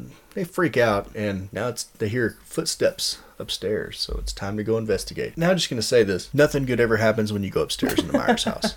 Nothing. And you hear Anne Murray, and it goes by a photo of Big John and Little John, and they're posed. Big John's sitting, and Little John's got his head in his It's lap. It's such a sweet photo, and it's really it's sad because, like I said, I did actually really like those characters a lot. I would have spent, I would have gladly spent more time with them than I would most of that fucking mob scene. right? like just their their banter back and forth, and you know, I could have just watched Big John getting high and listening to weird ass music. right? but Michael, very like he has a sixth sense of humor for somebody who feels nothing because he has set Big John and Little John up in the same pose that was in the photograph. And Allison goes over there to check on him, and they're obviously dead. Yeah, and I don't understand that part because she has a shotgun, but she decides to pull the knife out of Little John too. Yeah. Like you need a shotgun and a butcher knife. Well, to be fair, she does end up using both of them. So, Hey, the, I mean, I would think for somebody like Michael Myers, the more weapons, the better. I agree. I just I don't I would have I would not have got those licks in because I would not I would have left the knife. I already got a shotgun. I don't need a knife. Yeah, but eventually the shotgun's gonna run out of ammo. Yeah. And you gotta have backup. So, makes sense to me. But out in the hallway, Cameron is in his like Barney Fife trigger finger Okay, you know what? are closing in on the closet because we got more louvered closet doors because they love those. At this point, I am more invested in Cameron's character. And at this point, he's going down the hall trying to look for his dad. And then we see that his outstretched hands holding a gun have blood dripping on him. And he looks up and he sees his dad hanging out of the ceiling or attic access. And then Michael just flies out there, stabbing him in the gut multiple times. Um, and then Allison goes to find out what's what the commotion is. She tries to just take a shot at Michael. And he slaps a shotgun out of her hand, at which point she starts stabbing him. She goes like prison shank style on him too. Yeah, but he grabs her by the neck and fucking bashes her head ag- head against a banister and sends her rolling down the stairs. And it looks like did she break her? She she Leg? fucked her knee up good. Like Oh, the man. first time I watched this, I missed that part, and like I was like, so what? You rolled down the stairs and now you can't move. But the second or third time I watched it, I noticed the angle that her leg was at there briefly. Yeah, she she jacked And she lets out this horrible fucking scream. And this is one thing that I gotta say too is that the performances here are fucking amazing. yeah, these kids did a good job. These job. kids did a tremendous job. Like I said, when she screams because of her leg, I, I felt that shit. I was like, oh my god. And Cameron just, or you know, the I think his name's Dylan, but I can't remember his last name. Dude acted his ass off here. He did a better job in this one than he did in the first one. But yeah, back upstairs, he pulls that knife out of his gut and tries to go for his pistol, but Michael stomps his hand down, and he's not having it. At this point, Michael's Oh, just God, I- Michael's just playing with his food now. This scene is just unfucking believable. because he yeah he bashes him through the uh, the railing on the the upstairs sort of balcony at the stairwell and just starts slamming his head around in the hole. Like up and down, side to side, like he's trying to unlock those cheat codes. I know. BABA start. But it looks like he's probably crushed his esophagus Yeah. or his trachea, and the kid can't breathe. Which I don't know why that didn't just straight kill him, but And uh, Allison, she tries to distract him here by like, sorry, I automatically thought of Busta Rhymes. Look at me, come at me. oh, I, would, I thought about Arnold. I'm here, come get me. But, But- we we see that maybe he's distracted long enough to leave Cameron alone, but no. Oh, he's a sadistic Michael. Yes, he is. But if I was Cameron, I would want him to finish me off quickly like that. I wouldn't want to be left choking on my own Think blood. of the pain that he's fucking going through with his Oh, yeah. neck. God so almighty. it was almost a mercy kill. no kidding. But Michael Michael stalks uh, Allison downstairs and she tries to stab him and he's basically he's about to s- turn the knife on her and stab her and she's like do it Yeah, do it she's full on badass she looks here. over his shoulder and screams do it and there's Karen and she stabs him with the pitchfork that the the dummy on the front porch of the the John's house has been and then I don't understand it. She she stabs him one time with the pitchfork, uh, and yes, then she, does stomp her head. yeah then she curb stomps him but I don't understand why she doesn't keep going with the pitchfork Oh, and go right through his fucking head. She should have just kept going, but instead she pulls the mask off and runs away. But I really feel like she might have had a chance to end it here. And when she took took the mask off and I saw James Jude Courtney's bald spot, I was like, damn it, don't show me his face. I don't want to see his face. Yeah. just but yeah, she's taunting him with the mask and basically take me. And okay, she's trying to lead him away. Yeah, but But, this like- whole part where she's talking about it's just like your sister. I'm an innocent woman, just like your sister. I could have done without that. It's like yeah. I mean she could have just said, Come get your mask. we know what happened to Judith. You don't have to remind us. But yeah, they keep cutting away to long shots where his face is not really in focus, but at the same time, I don't want to see his face. Don't humanize him for me. That doesn't do anything for me. No. He he just needs to be the shape. Yes. But she she runs away and Allison's screaming mom, but it doesn't matter cuz Michael's coming for you now. Yeah, and actually that part where Allison she's kind of slinking back and she's just crying, "Mama, Mama." I like that part. Actually kind of broke my heart a little bit. Yeah, but Karen's no dummy. She uh she might, she would have made a good final girl probably. Yeah, well- she's smart, she fights. She she set him up basically the same way that she did in 2018's Halloween, where she was standing there pointing the shotgun at him. And She's crying, "I can't do it, I can't do it." And as soon as he gets right in front of her, she's like, "Gotcha!" and then Yep. blasts his ass. And it's no different here. She does, pulls the same shit. Yeah, she leaves the mask in the middle of the street and then you see all these headlights come on and Tommy's mob has arrived. Evil dies tonight. I think evil dies tonight. But they got him surrounded.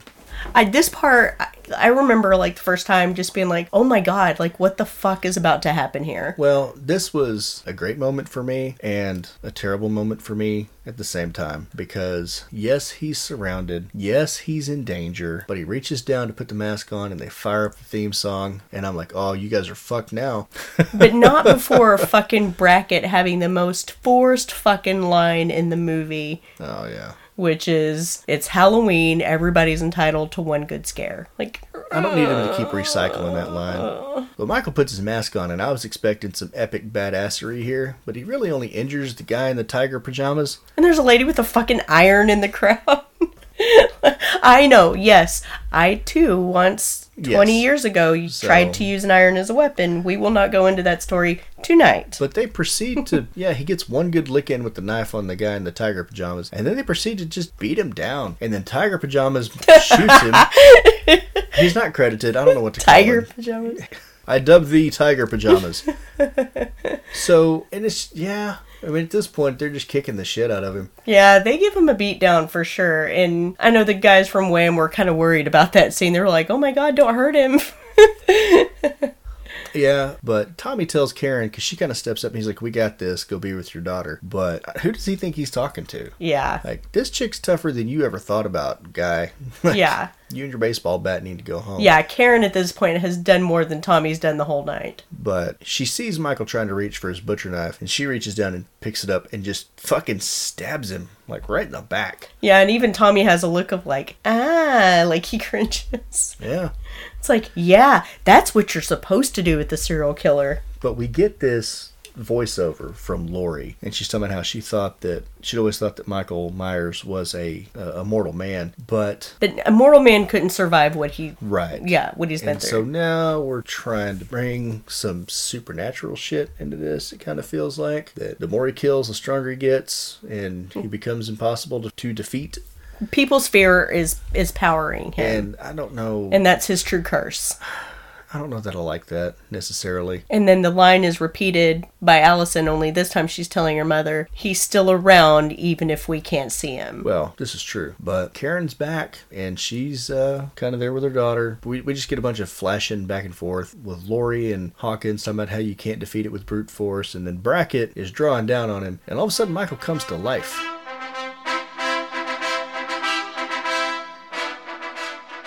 Spins around and he just starts carving these fuckers up. This is the second best scene in the movie. And like this is the this is like the firefighter scene. I mean, he knocks down a good dozen people probably. Yeah, it's just he is just mowing through those people Yeah. like they're nothing. And the scene looks totally different than the original because they had to come back and reshoot this, I think. Yes, yes, and they had they, to did. reshoot it on a soundstage, and that's the reason your your lighting looks different. Yeah, But everything looks black behind. He just butchers his way through this through Tommy's evil dies tonight cult, which just did my heart good. I'm not gonna lie, I was pretty happy to see all those guys go. And meanwhile, Karen's standing in front of the Myers house and she looks up through Judith's window and she sees little Michael, much like the way Jamie Lloyd saw the vision of little Michael in part four. So I thought that was very interesting that it was the daughters in both movies that would see that incarnation of him. Yep, and back out in the street, Tommy goes for the the final strike with old Huckleberry, and Mike don't even give a shit. He just straight up stabs him in the heart. And that is the most terrifying face to look into, be, And- to be the last thing you see before you die. Yeah, and you get kind of a stare down, but you can tell Tommy's terrified. I think it took all of that for him to realize that he fucked up. You know, fucked up, AA Ron. And then you zoom in on Tommy's face, and Michael's got the baseball bat in his hand, and splatter. Oh man, he turned his head to jelly. He swung for the fences on that one. But back at the Myers house, Karen is just looking up. Like she seems to be fascinated by the, the top floor. And she, she sees Lonnie's body folded up in there. But now there's blood on the stairs. So we don't know what the timeline looks like here between Michael killing all those people in the street and what's happening right now. But there's there's a trail of blood going up there. And she goes into Judith's room and stares out the window. And we get some more Laurie voicing over. Yeah, but the, honestly, the stuff, a lot of the stuff that she's saying here is not super relevant. It, it's basically just more of the same, like a, basically how powerful he is. Yeah, but as Karen is standing there staring out Judith's window, which is basically the mark of death, Michael appears behind her and she turns to protect herself. And this- it's much like him killing Judith the first time. Well, actually, I was going to say this is a direct homage to Psycho because we get a bunch of quick cuts and just her hands and shots of him stabbing, and it's very, very reminiscent to the shower scene in Psycho. Yeah, now didn't uh, Green say that she's dead? Yes, he did. He did make it known that Karen is dead. Yeah, because there was some talk about that. Did she hallucinate it because she'd seen little Michael in the window? Did this really happen, or was well, they're Laurie saying that it? yeah, or Laurie was imagining it. That that's why it kept cutting to her because she was imagining that. Yeah, but he confirmed that she is dead. Yes. So, but that's it. That's it. We cut That's the end of the movie. roll credits. So, said at the same time. But um, Well, for all the problems that we talked about and all the stuff in this movie that pisses me off, I still like it. I do. I, I very much enjoyed this movie. I, I did have more positives than negatives with it. Michael being probably 80 to 90% of those positives. I think for me, it's some of the, I guess, more of the technical stuff than any of the acting choices. Where I feel like the lighting was good, even though I feel like if it had been a little bit darker, I'd have still been okay. Mm-hmm. I think the camera worked, cinematography, and it was really good. Um, I really liked Michael, Uh, 1978 Michael, and this Michael. Yes. they're your your Courtney. Um, I think both of those guys did a phenomenal job, and and that's been criticized that you know it's just a brutal Michael killing people. Yeah, I heard that too. Like, that's not Michael, that's Jason Voorhees. Which didn't get I, that. I get. I, I can understand that argument. Okay, and I and I even said that in some of the other Halloween movies, but I didn't really get that much of that feel here Mm-hmm. because all the rest of the behaviors were still Michael behaviors. It was just the brutality of the kills. But if you think about it, in this one, it's been forty years since he killed somebody. He's all pent up. Daddy's. Let's freak. Yeah, like he's he's working through some aggression, and you saw that when he bends that dude over the chopping block and turns him into a pincushion. yeah. But I think technically the movie was was good. Some of the acting from uh, like Lonnie, uh, the the girl that plays Allison, even Cameron, uh, Karen. I think Karen, that actress did a, Mm-hmm. Judy a Greer. fantastic Yeah, job. she's she's really great. There were some that I could do without. I could do without the sheriff. I could do without Hawkins. I could do without Tommy. I could do without Tommy. I- Did I say that twice? Yes. Okay. I understand that they needed to pad the body count a little bit, and that's really all the, the doctor and his wife were for. I could have done without both of them. Um, I think the kids that stole the candy from Big and Little John, I think they were great. Mm-hmm. Like those, they were great at being little assholes. And then, uh, well, back to Big John and Little John. I think those guys did a great job. Yeah, they were absolutely I, fun. I liked, I enjoyed those characters and seeing them on screen. They interacted well together. I mean, even though I, I kept saying, thinking like, so it's just Big John and Stuart.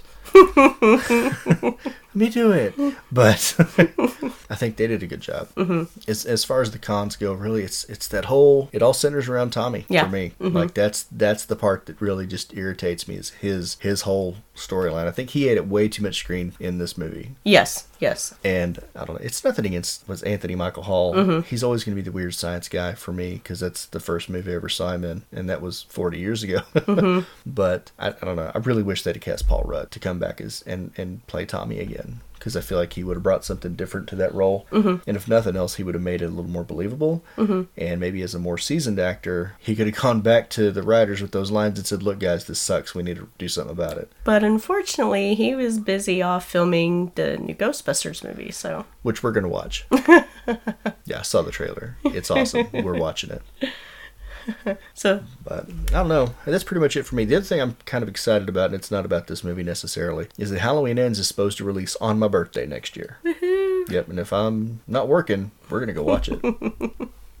I can't wait. I'm I'm so damn excited for it. Just just to see where they go with it. And, I mean, there's some wild speculation going out there. well, according to uh, to Green, it's supposed to take place about four years after this mm-hmm. one. It is supposed to address the COVID bullshit, and he said, or he described it as as Halloween Ends. This is that we're talking about as a coming of age story and a more intimate movie where some of the characters have processed the insanity of the Circus of the Massacre of 2018, and they've also processed the world as it spun pretty wildly in the last four years. So, um, I mean, their movies are going to be a year apart, but it's supposed to be a four year difference in movie time. Right, So right. it'll be interesting. Yeah, for sure. I mean, if nothing else, these movies have had a fresh take on this lore, and I mean, that's what we want, right? We don't want to see the same shit rehashed over and over and over and over. Now, that being said, choices were made that I didn't necessarily agree with, but So there's enough. There's 12 Halloween movies now. Yeah. Not every Halloween movie is going to fit every person. right.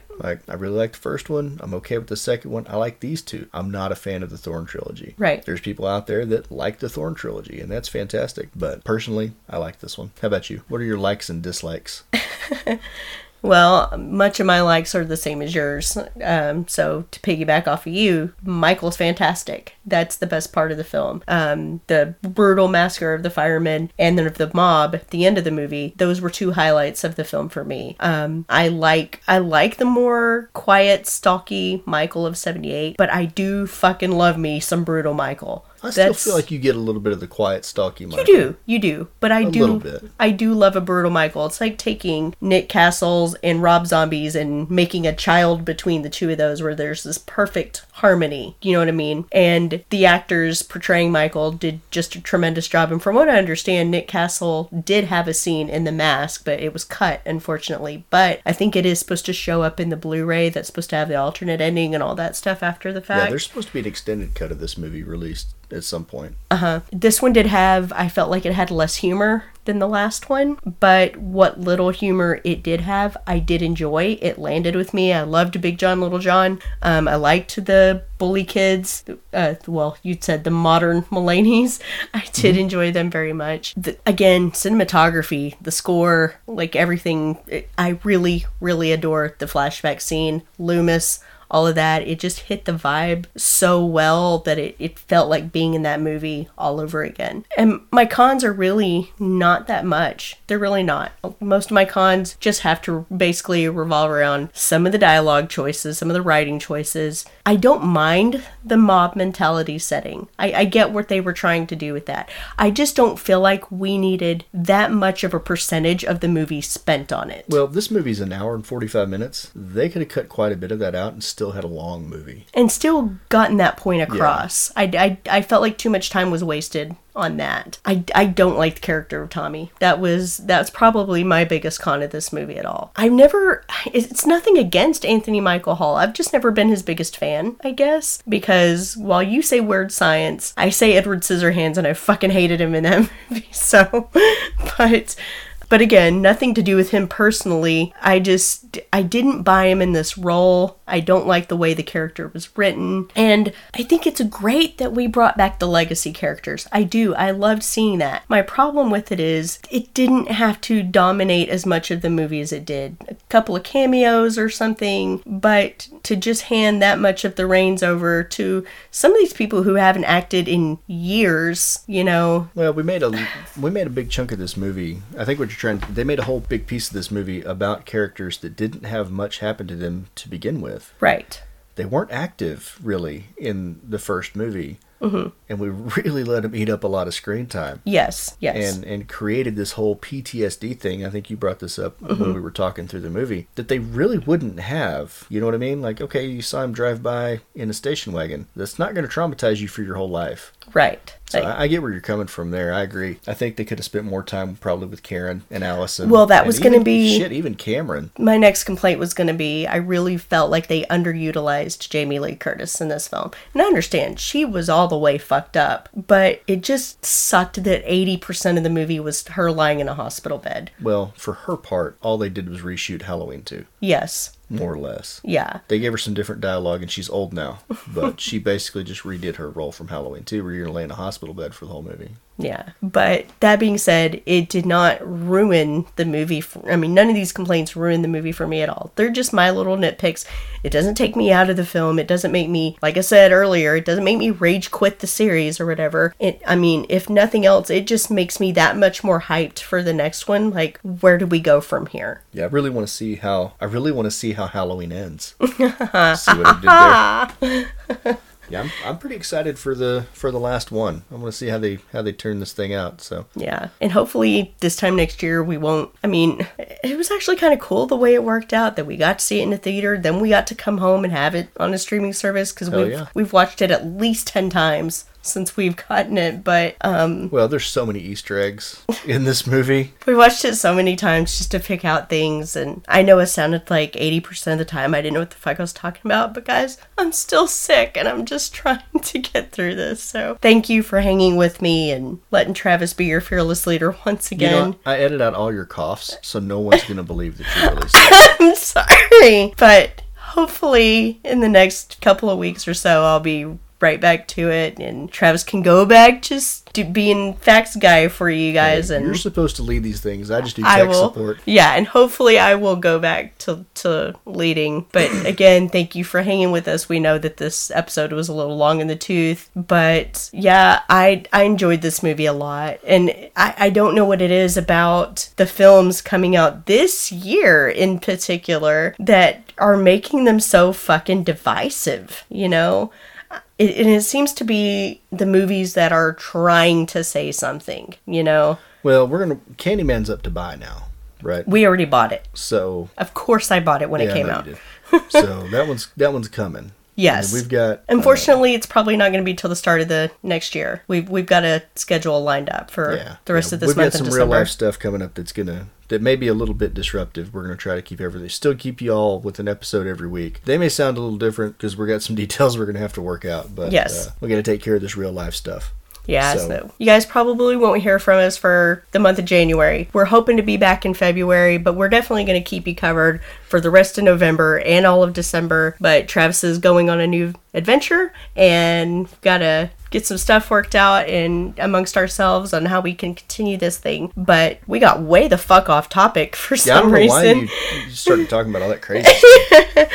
But um yeah, something about the movies that have come out this year that have had anything having to do with any type of social commentary have been the most divisive. And the only thing I can think of is that people are like, I don't need a lecture, I just want to be entertained. I say you can do both, you know? If you just want mindless horror or whatever, you've got the fucking eight other Halloweens before that you can watch. You've got the three other Candyman movies you can watch before, although I will say that part one still has a buttload of commentary in it. But if you want something to watch to turn your brain off, go watch those films. Films are always evolving all the time. if you want to see. Michael Myers, but you don't want to have to think about it, and you're not really worried about it being very good, watch Rob Zombies.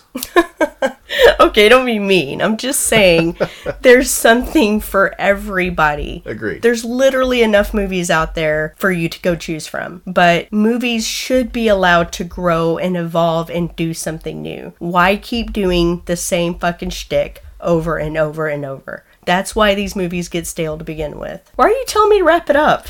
You need to climb down off that soapbox. I'm not on a soapbox. I'm just saying. But we'll let you talk now. No, I don't want to talk. We're done. We're done. You'll just go on about that for another 15 minutes. I'm sorry. I No, get we're not trying to kick out a three hour episode here. No, I just get heated about it because, like I said, a couple of my friends have been kind of attacked on social media because they liked the movie, and that's just Yeah, that's the reason I let you handle the social media part. don't harsh on their gig, bro. Yeah. We've talked about that several times, though. Like what you like and move on. Yeah, don't don't fault us for liking what we like. Well, nobody has. Fortunately, we haven't received any negative commentary Not about yet. our opinions on movies. This may be the one. According to you, I'm earning it, so You are. not trying to. I'm sorry. So, anyway, really, I think that is it for us. Yeah. So, Next week we're gonna be doing what? Prom night, right? prom night. Yeah, this is this was a request from one of our friends of the show, Karima, and uh, I've never seen prom night. yeah, I know this might be fun I for think you. I said that when we recorded Child's Play. Yeah. We've been trying to plan around this for a little while, but yeah, it'll be an interesting deal for me. yeah. So, I'll and I think I said this last week too. I'll get a list out there of what our schedule is going to look like for December. But until then, guys, um, fucking watch Halloween Kills as many times as you can until Peacock pulls it off the shelf. 60 days. They're going to stream it for 60 days. So, So, watch it and then cancel your subscription. I'm, I'm kidding. I'm not. anyway. and for the love of God, don't forget your password. Oh, man. Write down your fucking Peacock password. but Yeah, anyway, Ashley, guys, Write down your password. we'll see you next week, guys. Adios. Bye. Hey, Ashley. So, what would people do if they're enjoying the show and they want to leave us a review? You'd review the show on your favorite platform, but that's just me. But who are you? I'm Spooky Mom 83. You can find me on Twitter and Instagram. I'm not going to direct you to Facebook because I hate it. And I guess that makes me Travis L80 on Twitter. Just don't expect a lot. yeah, you're not really big on the social stuff. I'm socially inept. That's true. But if you guys want to reach out, tell us what your favorite movie is, got any requests, any questions, stuff like that. You know, they can just stop in and say hi. they can just stop in and say hi. I will say hi. Hi. Hi. Hello there.